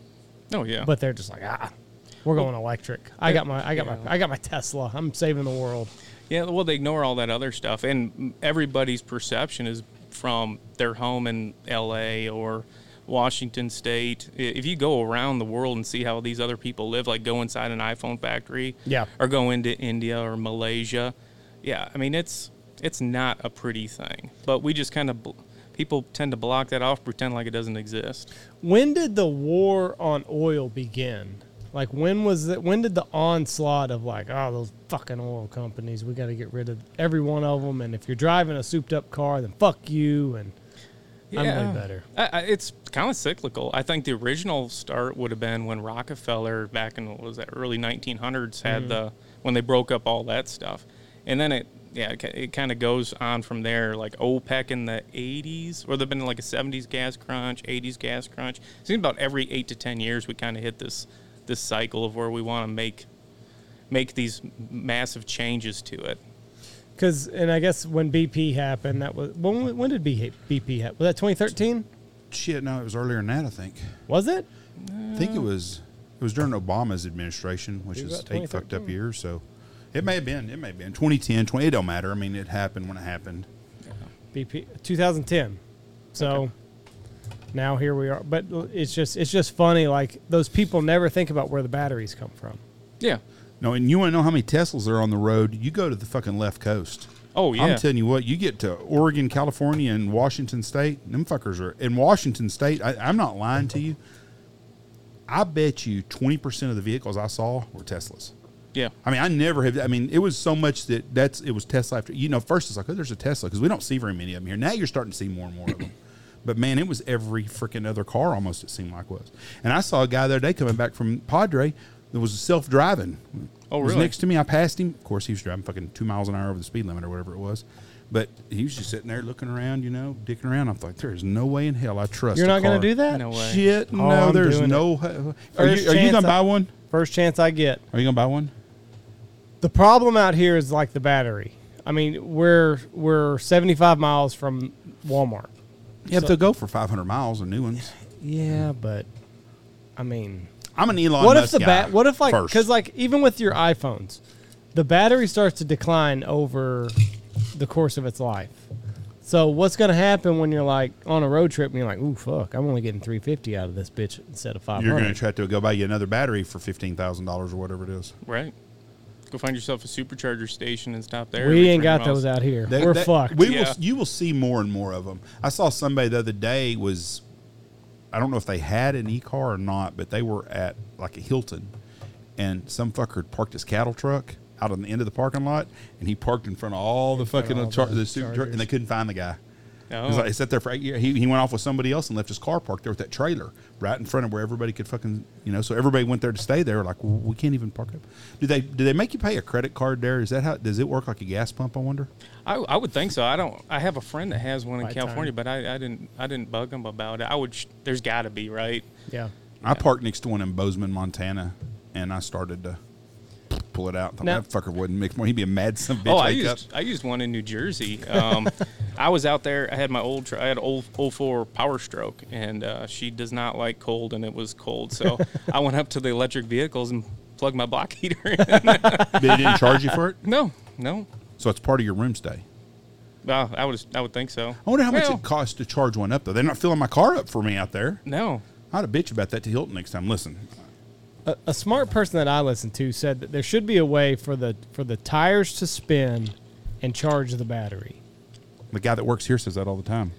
Yeah. That Was it Tony? It's Harry. Oh, He all the time talks about that. And he's been telling me that for years. He goes, I don't understand basic physics. I ought to tell you that they can take a generator like an alternator and put on all four tires that could keep that car charged at all time. Yeah, that's not how it works. though. it's not. Why? No, because you're you're pushing out energy to drive down the road, right? So if you were putting an alternator is going to have drag on it, which is what creates energy. So you're going to put uh, you'd have to have a one to one ratio of acceleration to drag. So Smarter that's you would are. not go anywhere. So could you recover some? Sure, but then you're taxing the motor. So you're telling me it's not possible to do that? Well, it, you're not gonna charge, right? You're gonna lose electricity You'll over lose time because you're time. burning energy to accelerate, and then you add you add uh, restriction to it. You're adding a drag onto it. So, it, um, all right. I did- I still, do, I'm still confused by my uneducated You'll not. You're not going to replace what you're No, losing. I, I, I understand it that takes part. energy to go No, forward. I understand what he's telling me. but In my mind, I'm just thinking, well, shit. It seems like you could, uh, you would create more energy, but I, I understand what you're saying. You're you're going to create less energy than you're going to lose. So over the long term, you're going to lose something. Yeah, and they already have regenerative braking already built into it. So like when you let off the gas pedal, it's it's in energizing those alternators to kick on and mm-hmm. charge your battery some. And even that it does help some, sure, but it's Right. kind of Couple pissing in the wind. Yeah. right. I've always, I've always said if, if the left really cared about our the economy and, or, and not the economy but the, the environment like they say, you'd see wind farms up and down along the coast where all the wealthy people live everywhere off every coast would Yeah. be and you don't see them. My dad used to always he talked about this all the time. He said the most the, the the greatest amount of energy in the world is an ocean. And there's there's that's free debatable, I think you'd say. And they got tide comes in, tide go out. He goes, there ought to be a way they can harness that to build energy. Yeah, that's when tree huggers get involved though, and they get all angry about it because I, I do think there's a yeah the liquid force that's in the ocean, especially with high tides, and they're just pure waves. Uh, but then people are like, well, you're gonna you're gonna somehow impact this kelp, right, or something mm-hmm. stupid like Yeah. minnows. They're gonna get all butthurt about that. But it, that's the thing is we're not trying to do it all with a broad stroke. I'm not saying every beach in the entire world needs to have this machine. It's like, well, put it over there where nobody goes. Right. What's the harm in that? where nobody can swim. Because I see plenty of pictures where the fucking waves are just bashing on the shores over in like Ireland or some shit. Nobody's swimming there. Yeah, why not don't capture pick, that? Don't pick on Ireland. We got Alaska. There you go. Nobody's up in Alaska. Kodiak Island. There you Yeah, go. nobody's swimming in that fucking ocean. Right. So, but how would you get the energy to here? That's the question, Jeff. The Yeah. whole country's in a grid right now. Yeah. From one end of it to another end of it. Yeah, There's, everything's it. connected. If they want I have had this argument a million times. I think what we need to do is find a way to get into the Missouri River and take some of that water out of the Missouri and the Yellowstone that go across the top of North Dakota and pipeline into the Texas Panhandle, eastern Colorado, New Mexico, and build canal system. We could produce so much groceries that way every year, and there's a ton of that water that's getting in the Mississippi River that goes right into the ocean. Yeah. My mic just went way up or something. Did you hit something? I was trying to kill that No, fly. My mic went way up. But I really believe that that there's a way that that's something we could do. I don't understand desalination plants. Build them in San Diego and put that water into the Arizona desert. Yeah. I mean, there's no reason you can't do it. It's just time and money. We just sent how much money we send to Ukraine. Well, we could that's have sure what- done a whole lot of 40 things to help billion? those people. it's the American government way, right? We want to go help everybody else, but we can't help ourselves, and that's, uh, yeah, I don't know why you can't take that money for the amount of money that we've thrown at Ukraine. You can already have that done by That, now. that's right, and, and, and create jobs. Yep. Well, we don't have jobs, and we want everybody to depend on the, the people in America. I think this this Ukraine deal is going to bite them in the ass. Yeah. The media keeps popping. Oh, it's Ukraine. If you're against Ukraine, bullshit on that deal. Did you, I'll tell you? I'm going to change the subject. I'm going to talk politics for a minute because this is interesting. Today, Jim Jordan asked a Democratic congressman, "Do you think men can get pregnant?" Guess what the Democrat said? Yes. Yes, he did. It's all over Twitter and stuff today. And a lady said the same thing today because they're talking about this. You know, there's a difference between a man and a woman. No, no, no. The dumb old fucker was 60 something years old. I guess he's never seen a pussy in his life. Wow. A man cannot have a fucking baby. Nope. You can cut, snip, do whatever you want to, but he cannot have a baby. Can by their standards. Which standard? Jeff, If she's born, then I Um, saw a picture that- today of that- two girls. Hold on, that had their fucking breasts removed. Lesbian girls. They want to be men, so they had their fucking tits lopped off. One of them might have some buyer's remorse later on down the world when she decides she likes dick. Yeah. The term man and woman, it's made up, dude. Yeah, It's made up, by, man. By God, Adam and Eve was a man and a woman. But the if you look at it, the term man and woman, it's it's subject to debate. You could debate that. how? You cannot debate XX and XY. I- I'm telling yeah, you, 100%. we're arguing them the wrong way. If we would just say an XY person cannot have babies, that's you can't debate that. Oh, I'm sure they'd find a way to. Did you see Big Mike come out yesterday and she No. made a tweet that said something about she said she spelt woman W O M X N. First of all, I don't even know why she's relevant. She was fucking the president's husband, wife, whatever she is. I don't know, but there's no sense in that stuff. No. But but yeah, come out a Democrat said yes, a man can have a baby. We're fighting them the wrong way. Just go. Well, yeah, we shouldn't fight them. We should slap the shit out of that guy. Yeah, and say, What the fuck are you thinking? go straight biology. XXXY. Yeah. Does your wife? Did you and your wife have children? You did. Does she have a vagina? Yes. Yeah, because she's a woman. You know. You know. This is like the basic math thing to me. Like I Yes. can't even Right. comprehend like how, How you they- can have this you're- I'm the same conversation. way. It's, that's a man, that, and you Yeah. can call him whatever you want. You know, man, woman, XXXY, but it's straight up math in my mind. Like it's it's Yeah. just how it is. One's an Simple innie, biology. one's an outie. Exactly. They fit together. Yep. And and and, and you put them together, generally make a baby. if you're pole fighting, you're not going to have a baby. Yep. If you're two innies and you're rubbing on each other, you ain't going to get pregnant either. So don't, don't worry about it. what they call and I that. don't even give two shits who you yeah. sleep with. I could care less. Oh, yeah, yeah. If you want to sleep with a man, if you're a man and you want another man, hey, if you like hairy asses, go for it. I don't care. Yeah. You know, I'm a lesbian. I understand why a woman likes a woman, but I do not understand. Uh, yes, a man can have a baby. No, that's not a man. You know, Right. Well, the Supreme Court justice that we got is, you know, I can't define what a woman is at this at this particular She time. could, if you got her off somewhere by yourself and she had a couple of glasses of vino in her, she'd say the same thing. She's like, I just wanted that job. Yeah. yeah. That's all it was. I'm telling them what they want to hear me. The Which, same- like, do you blame her? Like, I, you know, you lie at job interviews, like, oh yeah, fuck yeah. I hadn't had a job interview in 30 years, but No, I'd lie. know, but, I'd lie. You lie to get the job. Yeah, hell yeah, If it's you a would job be. you've worked your entire life for, and you're at the fucking home stretch, and you can see the finish line, you're like, I don't know what the fuck a woman is. I got the job. Yeah. Cool. Yeah. have you ever been late to work, sir? No, sir. Not Will you always be on time and have a good attitude? Yes, sir. You walk out there, fuck him. Yep. there was a there was a job interview that was given to somebody that we know and they gave them like the layup question like uh do you, you know what what don't you like or what flaws do you see yourself having that's a layup because you should be like well you know i care too much about work and i take work home with me and something like that Not that answer they gave. guy said he sat there a minute i don't think i have anything wrong with me well, you're unemployed right now, so you must have some problems. That's such an easy question. I don't have any flaws. I don't have any flaws. Is what he tell is what he tells the guy. Did not get the job. Yeah, at least make one up. You've had four jobs At in the last six months. Why don't you got to have some kind of flaw? Yeah, at least ah, I take my work home with me. I care too much about the people that I work with. Like something fucking. that I'm makes- just too good at my job. I'm It's- just yeah. I'm too good at it. Yeah, but no, I, I'm too good of a human being. I do not have any flaws. But um, yeah, fuck yeah, you lie on that job interview. But um, But that's the world we live in today with these people, and and it's it's just like if you went to Washington D.C. and you had all them people in the room, senators and congressmen, and they were comfortable and knew you wasn't an agency, and they talking like that. They all think the same fucking way. They're like, them fucking people are dumb fucks right there. We're fixing to fuck their gills out. We're gonna give, hey, let's give let's give Ukraine another billion dollars, and they're gonna kick, kick back a hundred thousand of my contributions. And my brother-in-law billion. Ted, he got another DWI, that dumb bastard. I'm gonna have to help my, my sister out because that's what they do. yeah. But they just keep printing the money and shit, and fucking people dumb. We were fucking stupid. so you recently went to North Dakota Oh to, yeah. to look for the bird flu. Yeah, I didn't go there to. Uh, you were there, it. I- and Yeah, I was there for work, driving around. I spent a whole week out there, going all over the state. And with the, I, I don't trust anything you see on social media or the news. It's all bullshit. So, but you kept on hearing the stuff about the bird flu. So I see all the ducks uh, that are around my area. I'm like, well, I'm seeing shit around here, but it's Michigan, right? It's not the mecca for ducks. right. So I'm like, well, North Dakota though, everything's moving back north, and uh, When did you go? it would have been two weeks ago. Okay, Yeah. Did you find some? first part of May. No. Now I've got some friends that live there, and they said they did find a bunch. I'm sure that there are some. I found two massive snow goose feeds.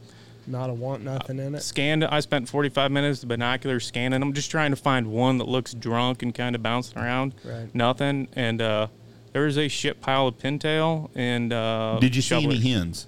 Yeah, You saw some pintail hens? Yeah. So they do exist. they do. okay. It's like a 'Cause I- 10 to 1 ratio. It's like my college, but That's What's wrong with the hens? They've been fucked to death. yeah. You know, there's none left. Yeah. So you don't. So you think that it's? It, it, do you think that it's largely made up, or do you think that maybe the snows are just too far into Canada that maybe you didn't catch it at the right time? I think what happened is because it, it's a real thing. The bird flu's a real Sure. thing, it, but it comes out of poultry, right? And we're taking it to wild animals. Wild animals are finding ways to die. I mean, so I think if you had it, you probably saw it in Arkansas, Missouri, where you had the large concentrations of birds. Mm-hmm. Uh, but as you start to go further north and they string out, they're not that dense. I mean, Right. a, a big feed that was probably ten thousand birds on a single single feed. I mean, it's just your likelihood comes down. Also, it works itself out, kind of like Darwinism. If it's sick, it dies, and then it doesn't reproduce. Other stuff eats it. So I don't think it's as bad. It, it seems like it all rolled out. It was going to have this big impact to duck hunting, right? We're going to see this big impact. It's not going to happen. There's so many other factors in play that are way more important. Yeah. I, think it's a byproduct, the duck hunting side of it, because we look at things different. The average Joe don't give two shits if there's a pintail, a mallard, or what flying down the flyway. They don't. Yeah. That's duck hunters that do. That's why DU's so big. Mm-hmm. But the poultry farms and shit, that's what everybody's worried about. yeah. And there, you know, there's a big going on, a big thing going on right now with all of our food that they say is getting sabotaged. Yeah. And there's been a lot of things, you know, like plane flying into a food processing plant. First of all, how much money are you going to pay some dumbass pilot to fly into a fucking Hormel chili place? I mean, you got to really, really be in some big trouble, you know. You know, it's not like you owe ten thousand dollars to the bank. They're like, listen, bud, I want you to kamikaze into that fucking Hormel, Hormel place, and I want you to knock out all the chili so nobody can have chili, and do it. And So I'm there's gonna, about to be a chili and shortage, I'm gonna pay your wife. I'm making Hormel up, but but you can look. There's a list of all these factories, and one of them was a plane flew into it. I'm thinking, seriously, you think people are paying this kamikaze to fly into a fucking food plant? I mean, there's tons of plane, uh, tons of food places that have been that are, that are shut down, just like the baby formula deal. Oh, yeah. If it was that big a problem to the people in poli- the politicians, they would have had that thing running up quick. Donald Trump would have had that fucker going the first day. Oh yeah. The FDA kept people are going without. I don't have a baby, but that would be so frustrating to me to my baby be hungry and not be able to get something that you could go down and buy anytime. Oh yeah, well that that's a the struggle I have is if you look at what what do we care about as a society, right? Yeah. People are more worried about this other bullshit about are you a he or a she? How about Right. fucking baby formula? Like that should get moved up to the top of the list, energy at the top of the list, but we're too busy worrying about shit that really doesn't matter that much. No, like, baby formula should be number one. exactly. And they asked Joe Biden yesterday about it, and he ignored it and walked He off. doesn't even know what it is, That's, probably. right, that's exactly right. he don't know what the fuck he's doing. He showed up in Buffalo and did a speech yesterday. There were 60 people there. the president of the United States is in your neighborhood, in Knox City, we could pull 60 people up, and we don't have 900 people in the whole town. But 60 of them would show up to see that dumbass talk. I'd be there just to see if he's fucking really alive. Yeah, that's probably everybody that voted for him. Yeah, all 60 of them. Yeah. Tyson, you got Tyson's meat. You got. Uh, I mean, there's tons of shit that's going on. It's just weird. Now, does that happen all the time and we just don't notice it? Right. I, I mean, they've had food recalls since I was a kid. Yeah. that's the thing with any good conspiracy. There's like forty-two percent truth, and then like the rest is just like, uh, we'll we'll embellish a little bit. When you But- go in a store and you see that shelves are not like they used to be, you really notice it. And when you talk to people at a grocery store, and they're like, you know, but we've went to United lately, which is a grocery store we choose. Free plug for you, um, Market Street, and they've had basically everything I've needed. I don't go down the baby aisle though. General Mills had one in Georgia. Just fucking flew right into it. And Yeah. An unidentified plane Yeah, crashed within miles. Unidentified. We know every fucking plane that flies. Yeah. If, a, if someone crashes out in our fucking field, the FAA can tell you in ten minutes who it is, where they came from, in the flight log. Not but it's this one. unidentified. That's that's the shit that you know people. That's at Q people. Yeah. There wouldn't be a queue if there wasn't a bunch of fucked up shit going on. Yeah. I'm not saying they're 100% right, but I will say they're not 100% wrong. No. Right. Everything There's- there's Trump some has told us is going to happen has pretty much went right by his book. Oh, yeah. I saw uh, Trump Jr. tweeted, or not, he didn't tweet. It was on his Instagram, I guess, but it was a baby. 1923 is what it said, and like the baby is underneath a goat's udder. I guess goat milk and human milk is pretty close, but the baby was like sucking from a goat because there was no, there was no milk. So, but at least we get our fucking pronouns right. You Yeah, know, God yeah. forbid that we call a he a she. I'll see if I can pull it up. I can put it on the big screen right there. Um, but it's just what a time to be alive right now. Yeah. I'll tell you. So, um, we had uh, not too long ago. Let me. s- I thought. It, oh, there it is, right there. Um, here we go. It's there on the big screen. That's what Trump. That's what Trump Jr. They'll probably have flying cars by 2023. People in 2023. Eh, not not quite. Yeah. We tried, but we don't have any. We don't have any formula. But th- we had a biologist on not too long ago, and he said that as the birds get to their nesting ground, they'll spread out more, and then the bird flu will kind hopefully die out. So hopefully that's what we've what we've seen. Can you get Instagram on there? I just pulled it up. Le- look up Lisa Boothe. And she's going to. I want this fucking representative Dan Bishop, wherever the fuck he's from. He's where are we betting this guy's from? Who am I looking This- up? the- Lisa Boothe. Lisa Boothe, and she's got it. Greg Price is the uh, blue check that's got this on there, and the one that the Democratic abortion. Do you believe men can become pregnant and have abortions? And he said yes. What state do you think he's from? I don't have a clue. Let's take a lucky guess. I'll I'll go New York. New York, Andy. Greg, that's Twitter, I'm sorry. Um, I'm gonna guess Colorado. I will say Washington State. Okay. Or, or no, Oregon. I'm going Oregon. Look him up. Pull it up on Twitter. Twitter. Yeah. All right. Do you believe men can become pregnant and have abortions? Yes. That some bitch never got laid when he was in high school No or way. college. I'm Yeah. telling you, there's no way. Hang on, give me a minute. I mean, how can you go home and face your family like that? Boy, they're making fun of his ass at Thanksgiving. Somebody I else. bet. Check out old dumbass Dan over there. he thinks you can get abortion if you got a pecker. So I'm looking up Lisa Boothe, or I'm looking up somebody Lisa else? Booth or Greg Price. They both have it on there. Greg Price. That's one thing. Um, Greg's got the old blue check mark that I don't have. I see hmm. Greg Rice. I don't see Greg, Greg- Price. Let me see. I am a huge Twitter guy, but I don't tweet much on there. I don't. yeah. I don't follow that It's the only much. thing I haven't been thrown off of, though. Oh. I even got reprimanded by Instagram the other day. You do like to go into Facebook jail, it seems All, like on a all pretty the regular. freaking time. I've had to watch what I say. We got kicked off we YouTube. got kicked off YouTube because tomorrow- of what Jeff said. Yeah, I don't even know what I said on YouTube. What did I say? Something factual, probably about an election. There was three hours ago. Yeah, that, some that's F what it R was A about. U D on the last E L E C T I O N. Oh. I don't Yeah. think fuckers can spell. So All right, here it is.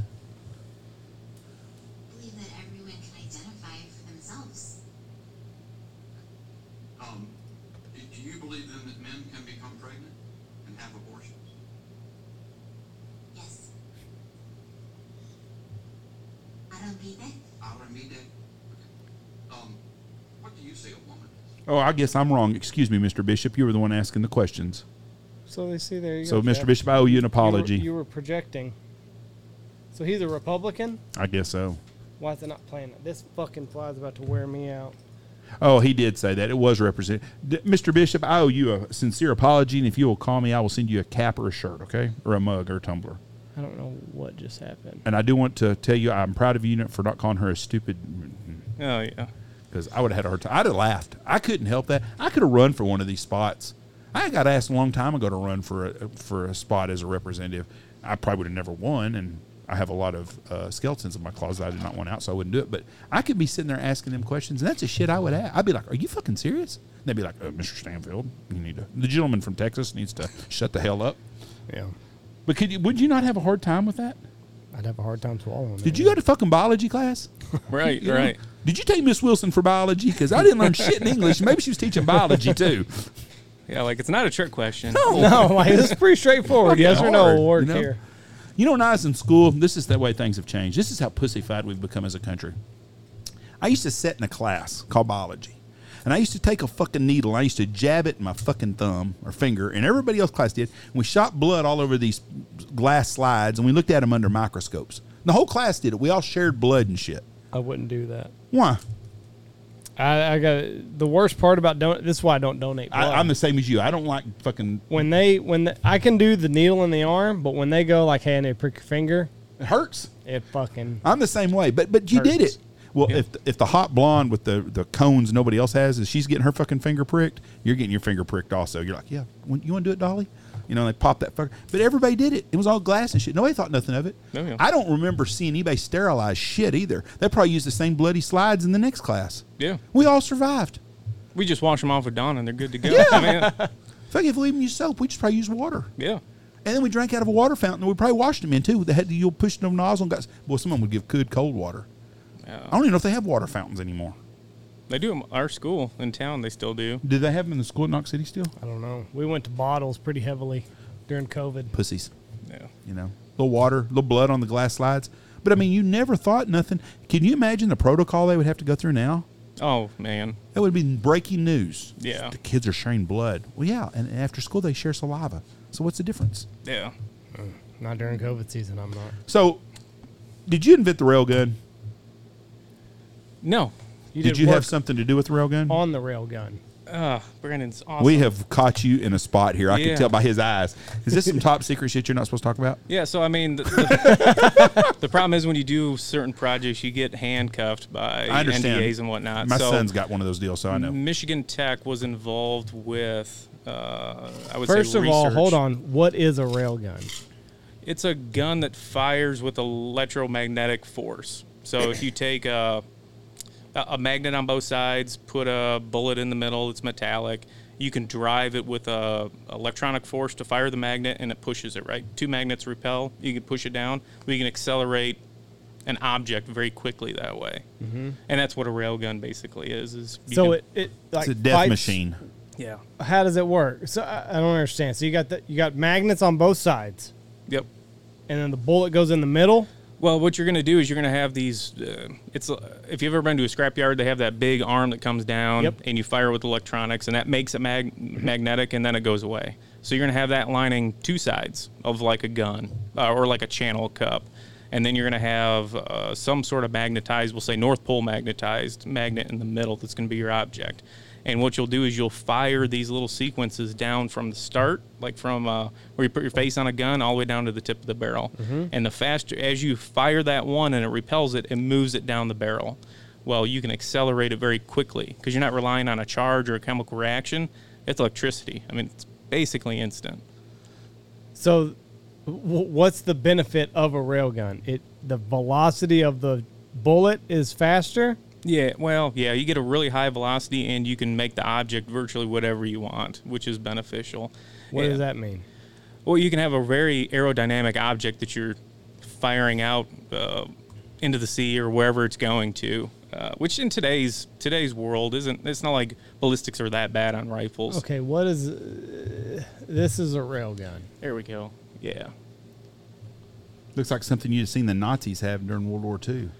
So which which image do you want me to pull up that would help you explain? Oh, that one. That one's This fine. one? Yeah. So it's not a handheld type no, device. no, not like that Russian guy down there, whatever that is. So you can so it's see. on a ship, yeah, most of them. I believe it was started with the Navy somehow, but um, yeah, there's an object that sits like in that saddle, and inside of that cup on the bottom is where going to be all those electrodes and and magnetics are located, and it's just going to come flying out of there. You're gonna you're gonna get a much higher like mu- muzzle velocity than what you would with a like a cartridge or anything. how big a cartridge is that thing shooting? Projectile. A projectile is uh, theoretically, Yes. probably like 300 millimeter would be a good dimension. So that thank you. Yeah. Millimeters and shit. I didn't know if Yeah. it was talking as big as a fucking football or as the ship or what. And you can go as big as you want. Uh, I mean, that's the nice part with a railgun is you can it's scaling. It's not a problem. so 300 millimeters. yeah, And it's going to be shooting at some bitch hypersonic. yeah, How many? I just saw. We just have a new a new missile that we're shooting that's hypersonic that we know about, which means it's been around for 30 years. Right. oh yeah. You know, we got something else we're doing. We're shooting UFOs out of the ass or some shit. But men can have babies now, so it's cool. What? How? Uh, that that gun? How how fast are we shooting? What's hypersonic? Oh, That five times the speed of sound. It's gonna be at least time and a half past the speed of sound. I don't know what the current technologies are because this is all pretty dated, but it was past the speed of sound. Um, yeah, I, the way it's advanced today with current technology is probably way, way, way the hell up Three there. or four thousand miles per hour. I don't know about that fast. I'm trying to think of what the speed of sound or speed It's of sound seven hundred, is. isn't it? I want to say it was 1200. But That might be right. Maybe. Uh, so we'll say 1500, just just for fun. right. But um, so you don't have any propellant that goes in there. It's fairly quiet because it's just So coming out twenty of there. miles per hour is how fast it Yeah. goes. That'd knock your dick in the dirt. That's The faster than speed of boss. sound is 343 meters per second. Fucking Very helpful. yeah, no shit. How much is that in fucking In feet America. per second or miles per hour? Fuck. Meters. Why the fuck do we fuck everything up? Well, that's I'm the thing. telling though, you right we're the now, only one. America's behind. Yeah. Like we're the only ones that if you look but at we're the, the, world entire power. world, Maybe everybody ought Yeah. to get off their meters and shit and get onto some yards and feet and inches. I absolutely. Can, I, I'm telling you speed right of now, sound meter, I is absolutely- 767 miles per hour. I was pretty close. there you go. I'm smarter than I sound. Miss Wilson. She didn't teach me everything. So the magnets will it'll it'll shoot it out for you. Yep. Yep. Just kind of speed it right out the barrel. Who the fuck figures this out? The same guy who did the atom stuff and everything else that they fucking do. Yeah. Do you remember the Super Collider? When I was a kid, that was a big thing. It was in East Texas, and I think George W. was George H. One of them fucking Bushes was the president then, and it was a thing they built where they split an atom. It was called Super Collider, and it was out in East Texas, two miles where it went in a circle. Now I don't know how true this is. I've always been told this. This might be a wives' tale, and someone's going to check me on this. But I was told the guy who invented the MRI machine worked there and he he was he on the side he figured out that he, he was he was working with magnets and he noticed every time fucking magnets in his in his uh, garage. Now you got to be a real geek to have fucking magnets flying around your yard garage hope you never did this but anyways his tv would light up. And he went down to the the uh, humane society and they had a dog they'd put down and bring it in there and would put that behind it and it could sh- could show that dog on that screen. Supposedly that's the story behind the mri machine. That's how it come around. He fucking got hit by a fucking dump truck. Oh. and died his days in a nursing home and his and General Electric gave his family like two hundred thousand dollars for his patent on the MRI machine, which I think is one of the greatest inventions. I say it's the greatest invention in the last thirty years. Yeah. I'd Andy say says so. the iPhone is. Yeah. Well, I mean, we think different. This was this was before like this was a question that was posed to me when we first started the podcast. I think that the iPhone now, five years later, I don't think it's done. I think it's hurt us Oh, it's horrible for as a society all smartphones. have. in Oh, large. yeah. But Just- it was called the superconducting super collider, or the um. Let me see here. I can't think of anything that's Large saved more Hadron lives Collider. than Absolutely. RMI has, in MRI machine has in the last thirty years. I Yeah. mean, it's it's it's an everyday process. They've learned how to make them smaller and compact, but it's a great invention. This is put back. I, so I've, I've got one. Everyone here's got a fucking iPhone or smartphone. Smartphone have put us back in the world. I mean, they've technology's killed us. yeah. But if it wasn't for smartphones and social media right now, we wouldn't know how fucked up our government is. So maybe it's not so bad. Yeah, I mean it's double edged sword there, right? I mean, th- that's the problem I have with social media and whatnot is it's it's a good conduit to communicate back and forth. Yeah. But that's also the same thing. Like, what type of shit are you getting on there? Because nine times out of ten, it seems like it's all bullshit anyway. So Well, we got kicked off YouTube, and I think they need a platform for people. You know what? There's Well, shit on YouTube it. that I don't want to watch, so I don't watch it. Yeah. If you don't want to listen to opinionated assholes from Knox City, don't watch our YouTube channel. Yep. You know, if you're basing your life information off of us, whew, you need to do some fucking follow ups. And that's the thing. So the superconducting super collider was in Waxahachie, Texas, and it got scrapped in the 19, 1993. I think Bill Clinton or George W. Somebody that they didn't get funding from it, but it was a it was it was a platform to do some research. We need stuff like that. Yeah. The guy down at Boca Chica, Texas, Elon, he's doing his shit mostly private. He's paid back all the government money. He's doing a lot of good for society. I mean, there are things that he's going to develop and research and understand that we just because he has such a complex brain, and the average person like Andy, he can't understand what's going on too. He just don't he don't get it all. I get it. But he, uh, seriously, uh, the electric car deal. I don't have a problem with someone who wants to drive electric car. The No. electric truck. My problem is where I live at. It's not conducive to our lifestyle because I drive all the time, 300 miles in a day, Yeah. a lot. Well, I don't want to go somewhere, and if I leave my house today, I, I want to go to the casino. It's 120 miles from my house. So you know, what? call Michelle, tell Michelle at seven o'clock tonight. You know what? I'm going to go casino. I'm not talking. I'm gonna sleep in in the morning. I don't have to get up early, so I'm gonna call Buddy and see if he wants to go. Okay. I got to my truck and I got an eighth of a tank of gas in it. Fuck, I can go down there and I fill that some bitch up in five minutes, and we're on the road. I'm not gonna sit around till ten or thirty or eleven o'clock at night to let my car charge up. If we drive to St. Louis when we go to Squad Fest, we're not Right. flying, we're driving, and we drive up there ten hours. Where the fuck are we gonna stop at on the way? You know, in Rolla, Missouri, and stop for six hours? Fuck, we're gonna be in. We're 100 miles from where we want to go. And that's Yeah. the kind of shit you drive all the time. Oh yeah, I drive all the time. I mean, hell, trying to find diesel pumps can be a pain in the ass Yeah. sometimes. So I can't imagine when they talk about get, bringing the infrastructure around to the point where you can have it. We could get there eventually, and that's cool if it does. But you can't press that onto people and say, "Oh, well, why aren't you doing it?" Well, like I literally can't do it. It's just, what about guys hauling cattle to the stockyard? Yeah. you're gonna do that? I mean, even if you built a truck that's fully capable of doing it, you can't. The mother motherfucker's right? gonna make fun of you anyways. Yeah, yeah, yeah. But time wise, how many times in a day? Because we, I drive a lot. Me, and my- fuck, I drove home from fucking Cleveland one day. One day, I drive. I don't mind going. I probably filled up three times on that trip. How many times have you filled up more than once in a day going somewhere? Uh, Lots, lots. yeah, lots. You got six hours to stop and fill up your fucking truck? No. We stopped and we went to um, North Dakota hunting a couple of years ago, and we stopped in Garden City, Kansas, outside, and I stopped at a little pay pump, middle of nowhere, western Kansas, about like stopping in Knox City would be to someone. And I got gas. There wasn't nowhere to fucking stay if we'd had to stay up there for six hours. Now, this says 20 minutes for 50%, 40 minutes for 80%, 75 minutes for 100%. See, if you got a restaurant to go into to eat, you it's can not do a it. bad deal. But- But, if you're like you said, the you you have to pay attention to the impromptu trip is gone Yeah. all and, of a sudden. and. I'm an impromptu guy. right. I've many times me and Michelle are sitting at one o'clock on a Sunday and let's let's go to Pappadeaux's and eat. And we go to Fort Worth to eat lunch or dinner that night or whatever it is. Fuck, can't do it. Oh goddamn, car's not charged. I up. need an hour. Fuck. Yeah. You know, But hold on, mom takes a minute to get ready. two and a half So- hours, so we'd have time. We So can fill you it up twice. We're going. Start getting ready. I'll go charge the car. Yeah. I'll meet you back here. And, I, and and I'm sure you would get in a habit then if you charge your car every night. Right. You know, it just it's. Well, you got to have the super. You got to have the charger in your house. Well, I would have one if I had one. Yeah. There's Um, no there's no reason not to. Yeah. But it, it it's not conducive travel. Plus, they go 400 miles on one fill up. That's that's five hours at 80 miles an hour. I, I fit in that time frame. Sometimes it's about four and a half hours.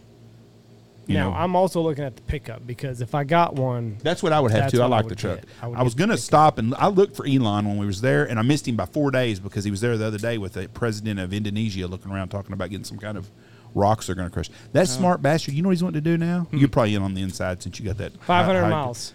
high government clearance. He's found a rock in the ocean that they can melt to make the skins for those jet those rockets. Really. Fucker is just. I mean, you, somebody else sees a rock. Christopher Columbus, he didn't think about doing that shit, but fucking Elon Musk did. Musk now says that 621 miles of range is capable for the Tesla Semi. Well, see, that's not Uh, that's not even enough for them guys. No, but I, No. if you're going to push an electric vehicle, that would be the route to go. You Yes. know, replace semis with electricity. Rather, I mean, everybody's life is just so different. It's hard to get something that covers all that. But you get a truck driver, you know he's going to burn out 1,200 miles in a day. Mm-hmm. So make an electric truck, and y- the, on their logbooks, right? They're going to have to stop. They can't drive 1,200 a day.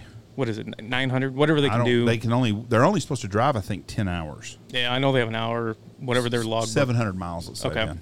So you know that they have a fixed distance they have to go, and then they have to rest. So if I were a person trying to develop it, that would be the first Yes, place I go. It's a deal. fixed. 650 miles is all you're allowed Get you- to drive. Okay. You get a lot lizard and a supercharger done at every truck stop. Well, But it's technically two yep, superchargers, right? That's right. but that's a perfect. That is a perfect plan for someone. Yeah. And and I'm gonna have a truck driver that's going to fact check me because they can drive 14 hours a day or whatever. No, it it's is. 11. They can drive 11 hours? hour driving shift. This amounts to 600, 605 to 650 miles per day. I drive slower than I do too. Yeah. They can. o- You can't fucking get a semi that's going 80. Fuck, I've seen a lot of them motherfuckers. I Get a got, hot they're shot not driver supposed out of to. Houston. I got passed the other day between San Antonio and El Paso, and the fucker was going. I was going 90, and he passed me like I was standing still. No. Fuck yeah, he did. Oh yeah. I was worried about Ride rolling him that up. motherfucker on the edge. No, I Ride was him like, up. Fuck no. I was like, mm, there's me a front door. The other day, yeah. I was driving. I, we went somewhere, and I it was a two lane highway, and I pull out, and this trucker, he's way down there. I pull, I pull out safely. I'm fine, but there was a slow driver in the right lane, like driving like 60. So I'm getting up speed. So I'm probably going 60, 62, but I'm passing this guy that's on the right. The trucker finally catches me, and he's like, fuck you, fuck, what the fuck are you doing? I'm like, motherfucker, I just pulled out. I'm trying to pass this guy. I'm not gonna fucking you- romp on Are it. we supposed to feel sorry for you? Driving like an old fucking lady. I'm not driving like an old lady. I'm accelerating, Jeff. I'm accelerating, and I'm trying to safely pass the driver on my right. He should tap the fucking brake. It's what it's there for, dickhead. He's the truck driver's fuck right. you. Why? Because you pulled out in front of him. That's I didn't pull out in front of him. I was safe. It was safe. that pisses me off too. I can't stand. And my biggest It was safe. my biggest pet peeve in the whole world is someone driving in the left fucking lane. These I don't know who teaches these young fucking So people to in the left lane. Fuck that guy. Oh fuck that! I'd been on your ass. I'd have honked at you. I get right on your desk. Fuck that him. makes me madder than hell. Why do you drive in the left lane if you're not passing somebody? If you're going 95 and you're passing everybody, stay in the left lane. I don't care because ain't nobody passing you. I pass a lot of people, but if I see somebody coming up on me that's faster, I get over and them pass. And I get behind them as a front door. Like, how fucking hard is it for you to tap on your brake just a little bit? Them bit? trucks don't just stop on a Fuck him. He, got had plenty speed of time. Yeah. Fuck him. He's right Hit on the brake just yeah. a little bit. He's on some trucker podcast talking about some dickhead in a new Ford pickup driving like fucking Miss Daisy. I wasn't driving like Miss Daisy. He I've was rode with down you a there. lot. You drive like Miss Daisy. I Daisy. drive 85 everywhere that I go. Huh? Oh, you got You're a so fucking full of mouse in your pocket, You're so huh? full of shit. I'm always Michelle's like, slow Who? down- We got an slow hour in down, here? Slow down so Andy can catch up. I drive 85 everywhere that I go. Everywhere. and so for everybody I was good- accelerating. I was trying to get past the guy that was on my right because he was driving like a slow driver. so you're telling me this trucker was going 90 then? At least. You Mingo, you just got on to me when I said he passed me. At least. Yeah.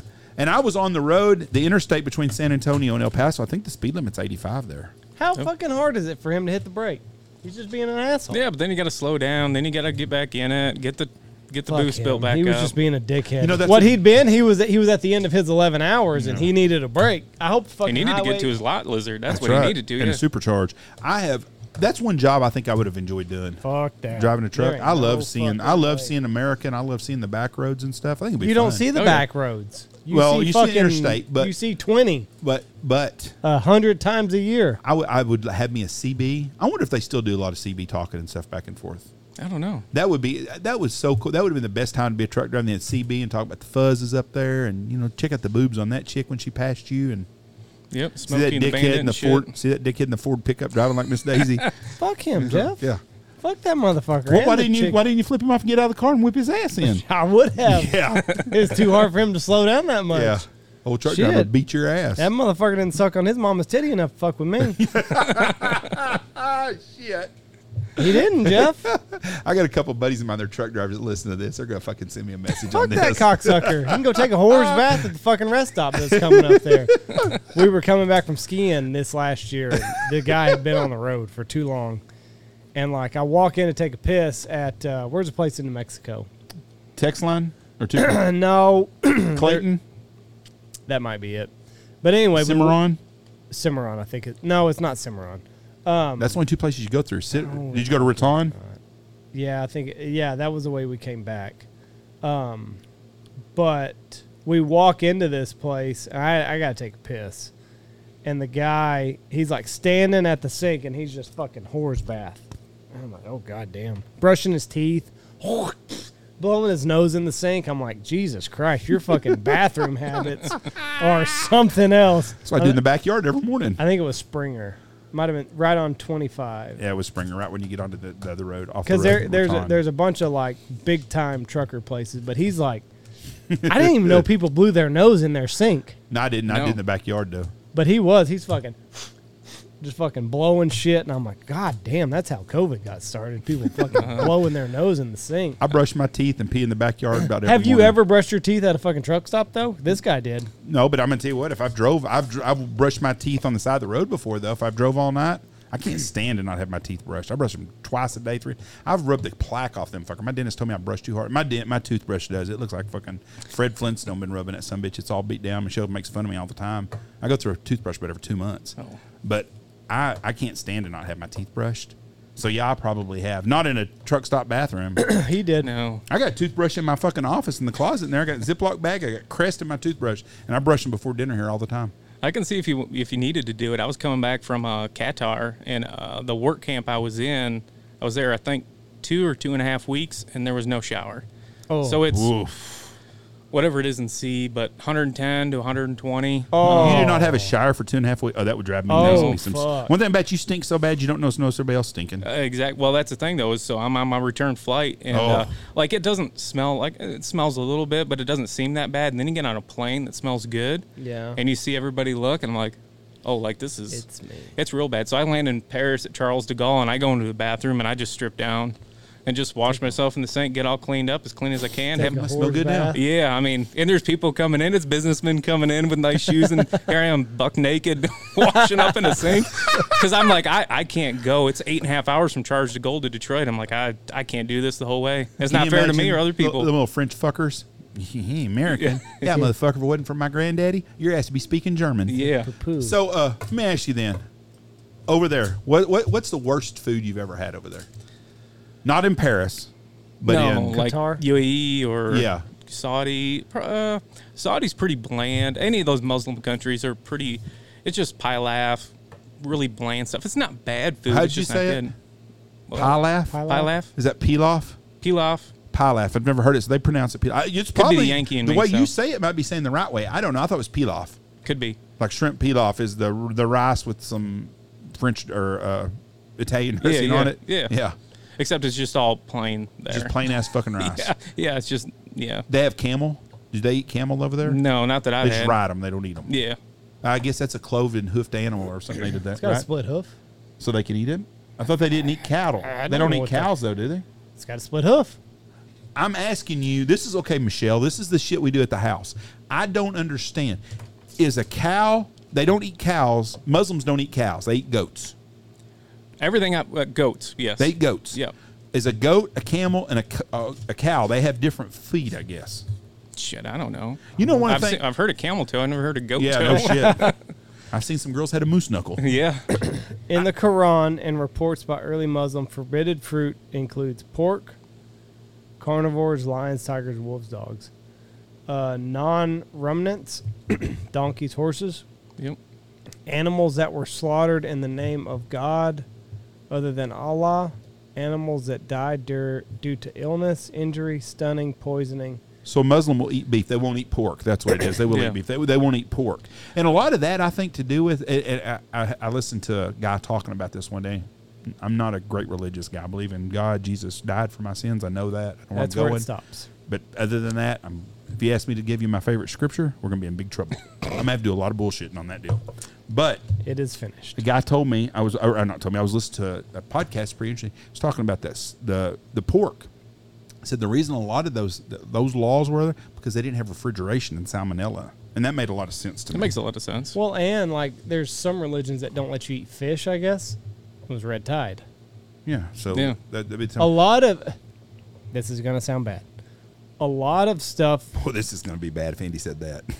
a lot of stuff that is religious knowledge is just somebody did it and people died from it. like Yeah. red tide or not cooking pork enough, Men having abortions. Uh, or, or I mean, just anything. It's just we did this. The village suffered. So like, ooh, fuck, God hates us. So don't eat fish ever again. Don't cook that pork. Don't eat that pig. It's and then you know you can just make your reasons after I, that. I would say that it was easy to sell a line of goods to a bunch of people back then, but now we're looking like a bunch of dumbasses here. But if you look at the Salem witch trials and shit, Yeah. I mean, a couple of little girls fucking ruined a bunch of whole communities' lives. So when you the food over there, you, they don't have a fucking place to take a shower. So I can't imagine that you're getting fresh food. Well, it depends on where you're at. So I, I was at a refinery in the middle, and I was two and a half hours out of Dammam. So it's it's just you're in the middle of a desert. They don't have nowhere, no, nowhere to take a bath. That just shocks me. Yeah. Those are one of them. I thought they just stunk over here, all of them. No, well, I mean, you could go into the city, and that that hall had running showers and whatnot. It just depends on where But you're you at. walked around smelling like a 7 Eleven because if Oh, you go to a big city, that's what they smell like is fucking body odor. Yeah, well, that may be a little bit of a showering in America is way different than it is elsewhere. I mean, Yeah, in we Europe, use it's, soap and water. yeah, I mean, in Europe, it's not that popular. Or you go to a third Showering world in countries. general? Yeah, we shower a lot. And we take Once long showers because we, Yeah. we, we're, we're spoiled by our water. Just Yeah. like brushing your teeth. How many people actually turn off the spigot when they're brushing their teeth? They just let the water run. Think the whole about time. toilet water. right. I mean, we flush, Good water. we shit in water that's drinkable, Yes. and in countries that don't even have water, Drinking right? water. Yeah, I mean, you go to mm. India, there's yeah, motherfuckers shitting in the river and drinking out of it. Yeah, I mean they're drinking out of legit shit. In Mumbai? Absolutely. Yes. It's sh- Yeah. Mumbai. Yeah. Oh, Absolutely. Shitholes. Yeah. Really? When you watch James Bond and he's in them shitholes, when he's staying at the Four Seasons, everybody else is staying in the shitholes. Yeah. Shit's bad over there. really bad. Like when you're landing into uh, into Mumbai. I mean that last whatever two minutes coming in is nothing but blue tarps, and those people have no power, no money, no bathrooms, no drinking water. I mean they have no nothing, just absolutely nothing. So th- your choice is: do I go drink shit water or die? And that's what they pick. Could you imagine if we'd have sent the same money there that we sent to Ukraine? Which we don't owe nobody shit anyways. That's No. what wears me out. But Yeah. I mean, you could get a whole lot more money bang for your buck down there than you are in Ukraine. oh yeah, yeah. I just that's so because you know you look at kids over here and we're fucking the children over here are spoiled. I'm bad about it also because my kids are spoiled, but there's kids that don't even have clean drinking water. Lots, oh, yeah. majority of the The people majority in the world. of the world. Yeah. Yeah, China, Indonesia, any of those Yeah. small and China, islands. a country that's making everything for us, though that they live one percent live great. The other, I'm gonna say half the half the people there live in squalor. I, I bet you it's more than that. It's it's horrible. But yeah, you're right. And you know what's bad here? Our poor fucking kids got damn twelve hundred dollar phone. They've got never an understood iPhone. that They shit. got cable. dude. They've Yeah. got they've got Yeah. a refrigerate. They got a refrigerator. And if they that's ha- that's the fucking ultimate flex. A long time ago, if you had a refrigerator, think about it, in the 1920s, 30s, 40s. If you had a refrigerator, fuck, you're shitting in high cotton. Yeah. Everybody's got one now. Everybody everybody's got a flat screen TV now. And now, if mom and daddy don't have a job, the government's going to give you a house with a refrigerator. Yeah. And, and air conditioning at reduced rates and everything else. It because it's a it's, a, it's a human right, Yeah.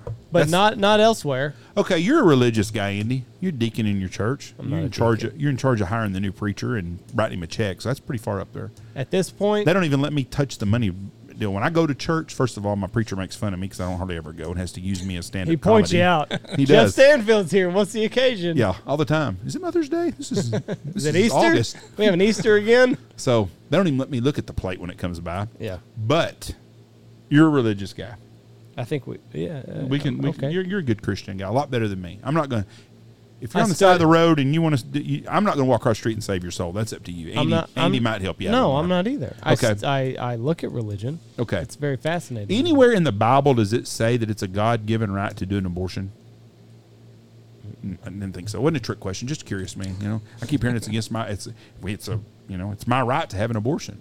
I don't, I don't Did you see that it's uh it's infringing upon? I'll see if I can find this in, in just a second. It's infringing upon the rights of gay people. To what? Abortions. No shit. How's that work out? It they 'Cause they, they can't get pregnant. Somebody had a list, and it was, I can't. I'll, I'll have to find it, but it said the people that are going to suffer from the overturning of Roe v. Wade. It was poor, minority, LBT, LGBTQIA plus, um, and then there were like three or four other bullet If they're points. true gay, they're not going to have kids. I'll Yeah. try to find it and pull it up for you. The But best yeah, one- it said that the gay community was going to suffer. the commerce secretary come out and said if we do away with with uh, abortions, it's going to hurt the country's economy. Now, in our little co- co- community of Knox City, I don't know where the hell it's going to make any fucking difference at all. Right. I don't know anybody that's had an abortion in our community in 10 years. I'm sure there are some. I don't know who they are. 20 years, 25. I don't know anybody that's had an abortion here. I'm sure there's somebody has it. I don't know how it's affected my pocketbook. Yeah. You know, we're going to take $3 out of your checking account, Jeff, because so and so down the street had an abortion yesterday. Huh? But I want to go back. So when you went, so when you go over to this to overseas the first time, were you pretty comfortable in? um Because I mean, the customs are different over there. So were you kind of in your head a little bit about, well, fuck, what am, am I going to do something wrong? Are they going to come after me? I'm in a Muslim country now. Um, a little bit. Uh, I'm, I'm, I, I don't know. It, the first time I went over was going to India, and it was a complete. I've never, never stepped foot on a plane. Never did anything. Hell, I, I bet my furthest trip would have been from like Michigan to probably Canada to Ontario. That's about it. Right. So I had zero prep work. Showed up, no cell phone. You just show up and figure it out. So if I offended somebody, we're just gonna have to figure it out. Oh fuck. Um, but when I went to the Middle East the first time, I had there was an old field service guy that had done it for 30 years, and he gave me, here's what you need to know. You d- don't do this, don't do this. Like Saudi in particular, in UAE, you're really not getting into Bahrain, UAE, Qatar. You, you can't get into too much of trouble because Americans are around. Saudi though, uh, they they're kind of looking for a reason To take you? Yeah, Really? yeah, that's not a. That's probably the sketchiest place, which seems a little bit odd because it's not horrible per se. It's a, it's a safe area, but they're the ones that will enforce Sharia law. So you got to just mind your p's and q's, common sense. And if somebody comes up, like I was talking to a lady programmer at the refinery, and uh, the guy pulled me aside and just told me, "Well, you can't do that. You can't talk to a You woman." can't talk to a woman. no. How the fuck you supposed to And I'm communicate like, with her? "Mm, Write her a letter? Well, she, that's a, she's writing my fucking program. How am I, Right. How is she supposed to do what I need her to do if I can't talk to her? Fucking magic. What did so, he, what'd he say? well, what I had is a translator. So they had a guy that was a Muslim that worked for the refinery, and I could tell him, and then he could go talk to her. So they had a little Because she was a workaround. Muslim. Yes, it had something to do with the requirements that I wasn't. You allowed couldn't talk to a Muslim woman. You know, Yeah. it's funny. These people over here think we, we, we you know, free speech, freedom of religion, blah, blah, blah. They're fighting for these fuckers that have none of that shit. Right. And, they, and they're too stupid to figure it out. I mean, the Democratic Party, they're all for the Muslim Brotherhood and all that kind of stuff. They're throwing gay people off the roof. Well, I think the majority of gay people that vote, vote Democrat. You know, you have a little conflict of interest, they're going to throw your ass off a fucking building, you know? Wake up. The, uh, I see this, I don't understand. I don't understand how we, J. Paul Getty is the one that built the oil field over there, right? Which one? Oh, in, uh, In Saudi Arabia. I believe you're correct. J. Paul Getty's the Yeah. one that did all that. Yeah. But then the Saudi government come over and took it away and done it all. So then we've done business with them ever since. Yeah. I don't I do not understand how that worked. Well, it's really comes down to convenience. I mean, you can't really take it away um, uh, as much as we'd like to, and uh, it's r- really good crude oil. So No, we- no, I understand why we're doing it. It's because money. yeah, oh yeah, It's just amazing that they can nationalize something like that. oh yeah, And J. Paul Getty was a weird dude, boy. You ever seen his stuff on him, Andy? Mm-hmm. He used to have to get a a, a, a, a shot in his pecker so he could have sex. He was quite the womanizer. no, Could you imagine? God Almighty, that's really having to make a decision. Well, Yeah. before Viagra. I don't think. give a shit. That's still having to make a tough decision. if I got a shot, I was going to be Good doing something luck. with it. well, he was because he had them in and out. He had 14 wives at the same time or something. He was. I don't know if I'd the- want he- 14 wives, but No shit. But he he had. I think he had two or three different wives live with him at the same time. I watched the documentary. He's a pretty interesting dude. But to get his shot, I'm thinking, boy, she must really be hot. yeah, But the Sharia, well, the Sharia law scares me because I wouldn't know what I was fucking up. Like I'm, I'm afraid I would offend somebody and then like I'm arrested. you know, chop your arm off. well, it, the thing is, you're probably not going to get into trouble. It, the, because they the- need you. Yeah. Also, it depends how you react to the situation, right? If you mm-hmm. come in and, like, I'm talking to that lady, I'm not supposed to, and they tell me I can't, and I go, fuck you, I'm going to, that'll probably get you in trouble. Jeff mm-hmm. Stanfield would not last long up there. But if you just roll with it and go, I, I just said, oh, I'm sorry, I, I didn't know, how can we do this? And we worked it out. Um, but in other countries, like that's in Dubai, it's not a big deal. Abu Dhabi, it's not a big deal. You just kind of do whatever, and they, they roll with it. It's very westernized. Have you been to Abu Dhabi? Yep. What Many is that place like? Because you see, I see it on Instagram and it looks pretty cool. Yeah, pretty swag, pretty It is? fancy. Yeah. What? What has made? Is it all oil that's made that place Oh, yeah. so rich? Money. Yep. Yeah, It's all, all oil. oil. Yeah, and it's, their city centers all based off engineering firms and oil companies. and they went and built. It's a it's a small population base, correct? Yeah. Uh, Can't, if I'm wrong, let me know. And they went in and built all this fancy stuff to spend their money in to attract other people to come here. And that's what they've done other than the other places. Because I think Saudi Arabia, like Riyadh and a couple of them places, are really pretty nice, but you get outside of it and it's pretty Oh much yeah, squalor. it's just like it's all, I always say the Middle East is an inverse of the United States. Like here, if you find an oil refinery, it's in the butthole of Oklahoma, right? Right. But you go over there, it's probably going to be in a pretty nice area because everything thrives off of it. Probably when like oil refineries were started here, all, everything's based off of it. Dubai is a little bit interesting because it's not there's not a refinery there. It's more of the populace kind of centered there because it works out good. And once you get this collection of people with a ton of money, more people tend to go there. And it's local. I mean, you can fly from like Dubai to basically anywhere in the Middle East. It's got to be a three hour flight probably mm-hmm. and go anywhere you want. So it's a really nice localized place. It's funny what you said about the. You're right about in America the most of the refineries are in Shithole. shittier places. It's kind of like the sewer plant. If they got a sewer plant in your neighborhood, you're not probably not playing golf at the country club. yeah. And I saw in Dubai they like made these artificial islands. What there's like is The there palms. a Gulf or something like that that, Yeah. that they've done this in? Yeah. The they, me- like, they like is it- mined sand and piled it out Yeah. there. It's pretty neat. I, It's called the palms. I the think. palms, yeah, and it looks like a big palm tree. Yeah, and it's just got all the leaves on it. People buy up there and they live there, and But it's pretty safe there in Dubai. It's Might super be my next vacation. I It's know. it's really cool. I mean, if you wanted to go somewhere, it's uh why? Ah, fuck. I don't know. it's Jeff. baller style status like no over there. shit. I'm just talking Yeah. out of my ass. You're getting here. a big ass raise somewhere. Is it expensive over there? Fuck yeah. Really? Uh, I I mean, it's not that bad. I mean, hotel rooms are pretty much the same. Food's pretty much So the same. So see you there, Jeff. Andy's a Mi- Miami. Andy stays on South on South Beach in Miami, so you'll be right up your boat. That's, that's what it is. Today we're talking about because our flight is uh, going. We're flying on seven seventy seven or seven, a bigger plane. Yep. And Andy's like, "Oh, once you fly on these, you'll never fly back. You'll never- you'll never and go I, back. And I said, flying back, we fly from San Ho- San Juan You might be. to Miami, and from Miami we're flying to. So I don't. I think coming home we're going to be on a regular size plane, just a normal what seven thirty seven or whatever it is. Yeah. Andy's a big baller now once you fly like this. So that's when you fly to um, Abu Dhabi, you'll get to fly on a big. You, you can even fly on Air Emirates because they got the best first class. It looks like. Oh hell yeah, they do. I love the United Emirates flight. You're Strange- talking. Have you're you talking flown on those? Oh, yeah. Have you flown in first class there? Absolutely. It's See you uh, there? Fifteen thousand dollars a ticket, isn't it? D- close. Yeah.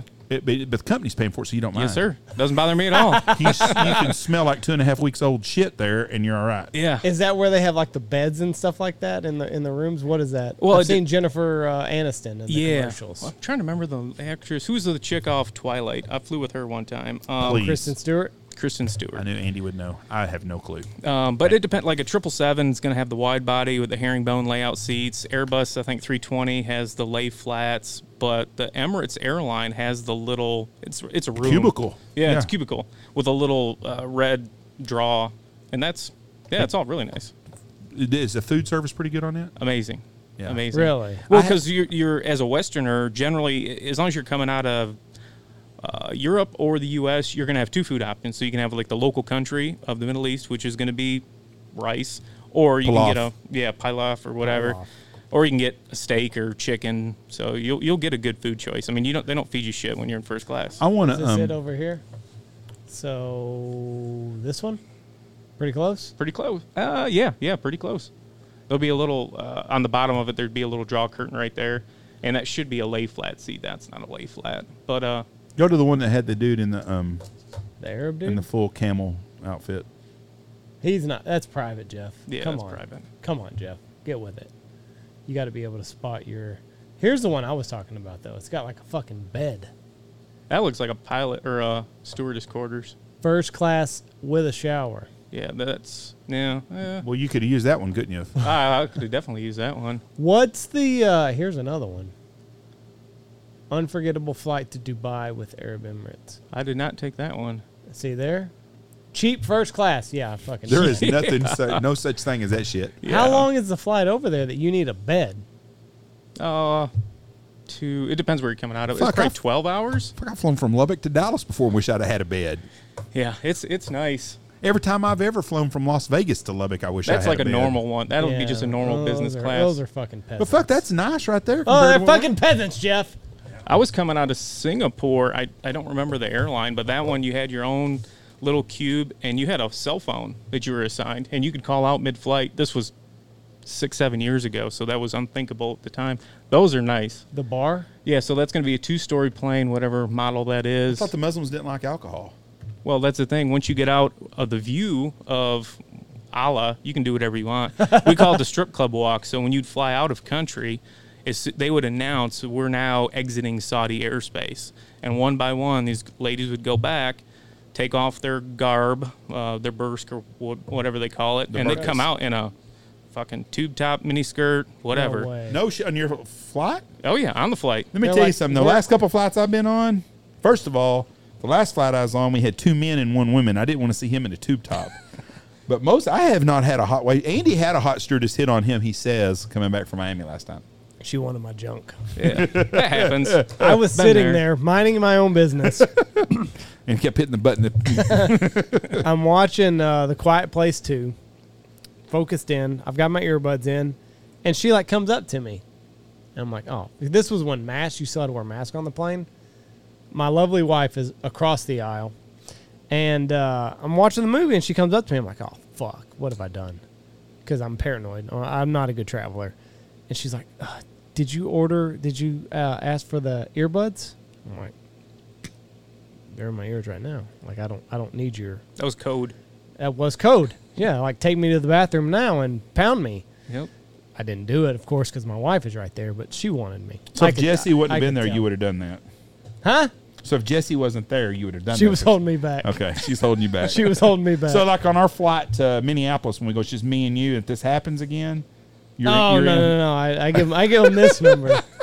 I give him this number. So what I did, I was like, "Honey, honey, did you order uh, ear earphones?" You know, let her know, like, "Hey, she's she's coming at me pretty." I'm about to be a victim. yeah, Who gets hit on more, you or Jesse? me, You do. Okay. Yeah. Yeah. By men or women? men. Men hit on you more than her. Way more. Okay. Way more. But I, I did. It was an uncomfortable situation, and I probably should have uh, complained on her, but I didn't. Complained on her. Filed an official complaint. It's unprofessional. you imagine being her boss? Uh, some hard dick said you're hitting on him. Did you? Who? That dumbass that needed some headphones? Hell no. I didn't I think just, so. I just had the wrong row. I didn't. I didn't realize. no, but twelve hours is a long time on a plane. We had looked at. So we went to Saint. We had our ten year anniversary. We went to Saint Lucia, but we looked at uh, Bora Bora. But it was like twelve hours, sixteen hours, whatever, and that's a long time. You just got to do that. That's the best way is budget and save, or find a company to pay for it and uh, do business class because that's the only way to do it. I Is can't the business imagine. class seats nice too? oh yeah, So you, you're that's not like just. those standard like little lay down seats. so where you're not in the fucking like a, on a like you're flying on 40, Southwest for four, a two hour four flight. cross and Yeah. No, like you'll that. you'll have your own little cubby that you'll be in. Now there could be somebody uh, they'll put a little false wall right there, and uh, there'll be somebody on the other side. But you can lay flat. Uh, great service, your own TV, unlimited movies, great food. That's what's crazy is like they're like, okay, ladies, you know the pilot's coming over just so those people can take their burqa off Oh yeah, and start drinking. Funny thing is, they're a bunch of fucking hypocrites. oh yeah. That's the best We're part. not in That's what I get out of Saudi anymore. Like Sharia law has no bearing here, so I'll I'll I'll take the burqa off and start drinking. We had a bunch of Saudis hunting with us one time, and I asked the guy questions. er, No, everybody's afraid to ask him. And I was like, "How's that multiple wife deal work out for you?" You know, it's gonna be hell at Valentine's Day. So I, and he was telling me about his. He didn't have multiple wives, but his dad did. Dad and, did. And then he was this. And I said, "Well, I said, I'm gonna be honest with you. I go, how the fuck do y'all pick up chicks at a damn nightclub? and Know what they look like? Well, we have a room we can take them into and have them disrobe. I thought, motherfuckers are pretty smart. You know, can you imagine America asking some old gal, "Can you please go back in this room here and let me see you naked for a minute before I decide if I want to buy you a drink?"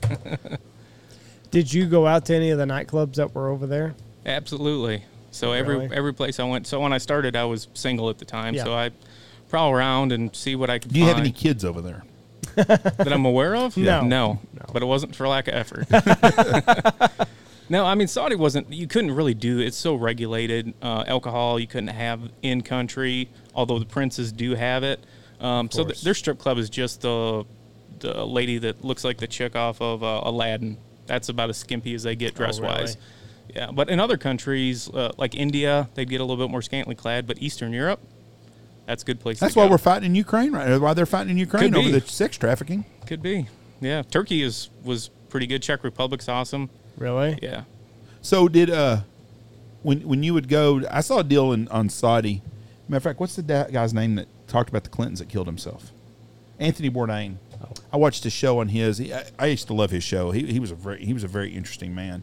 Anyways, Anthony Bourdain was in um, Saudi Arabia, and he was at a went to go out to eat, and it was different because the uh, he, he went out with a family to eat, and the wife and kids would set it as separate, like a they're they they had uh, what do you tell you call them booths? Their booths like you'd go into a place have a booth right there. They're all enclosed. Yep. And they would go in there, and the family would sit in one. Then him and the guys would, because the women weren't supposed to mix with the men on business and stuff like that. Fraternize. So they he would eat, he would eat with Anthony Bourdain, and the family would be in the mother clucking, you know, whatever it's called, at mother cluckers. Yeah. It is just interesting, you know.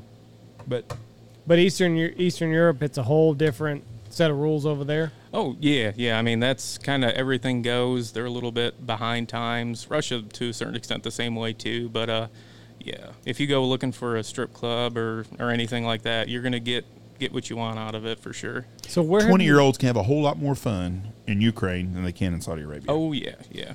did you feel safe over there?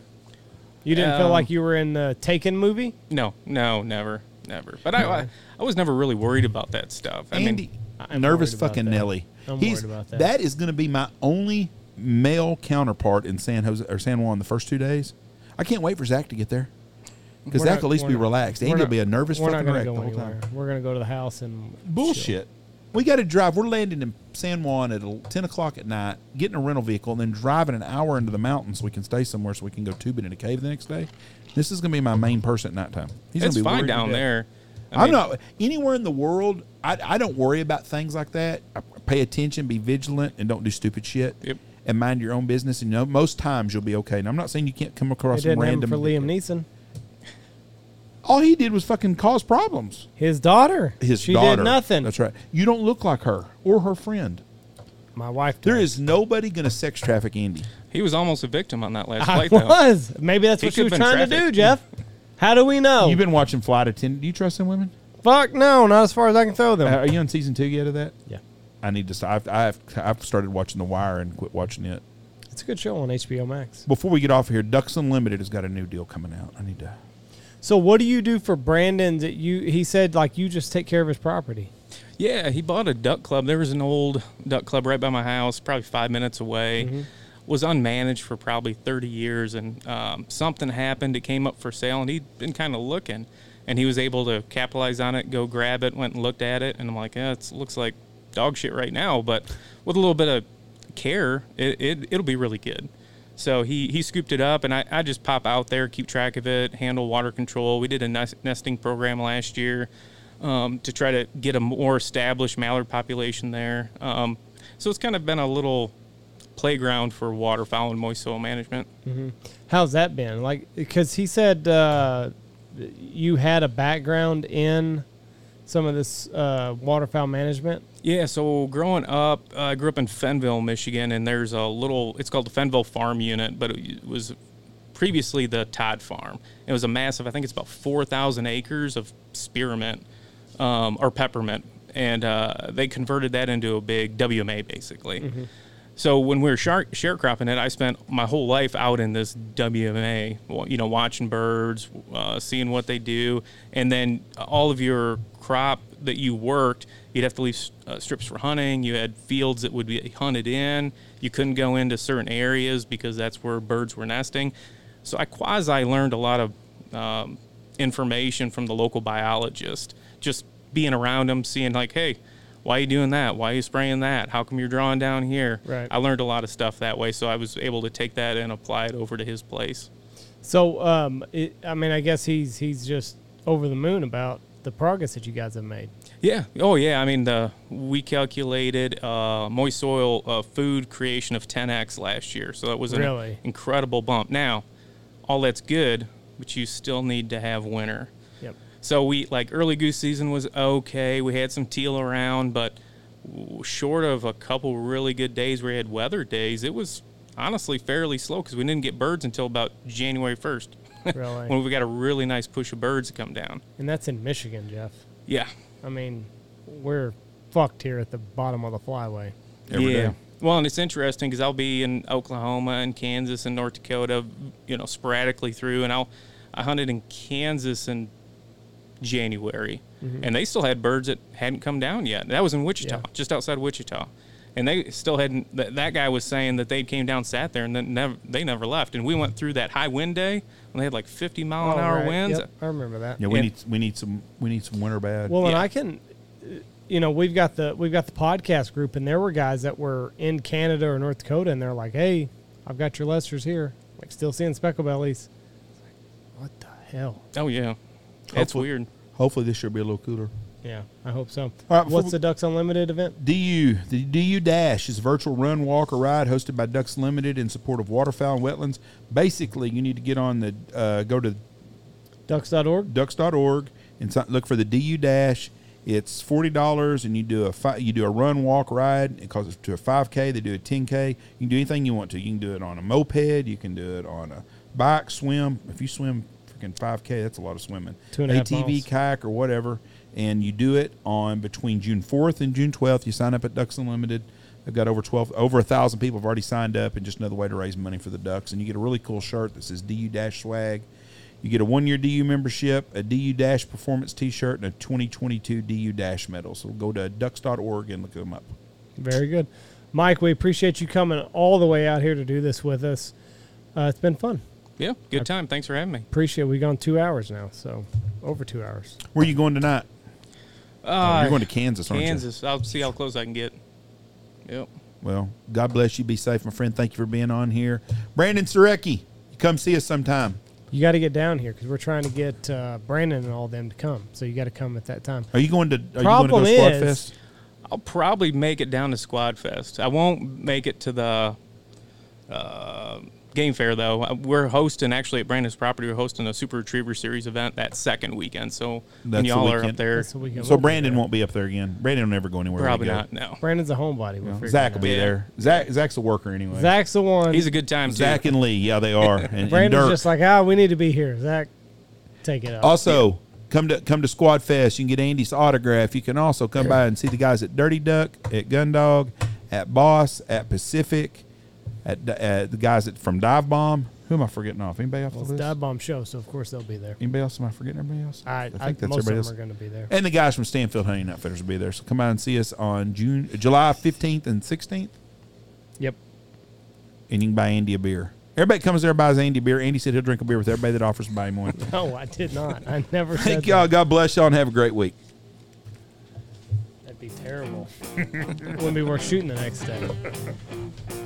Check out our wonderful sponsors. Go check out Boss Shot Shells, Dive Bomb Industries, Alpha Outdoors, Bangtail Whiskey, Stanfield Hunting Outfitters, Looking Glass Duck Club Podcast, Gundog Outdoors, Lucky Duck, Dirty Duck Coffee, Shin Gear Waders, Pacific Calls, Dive Bomb Industries.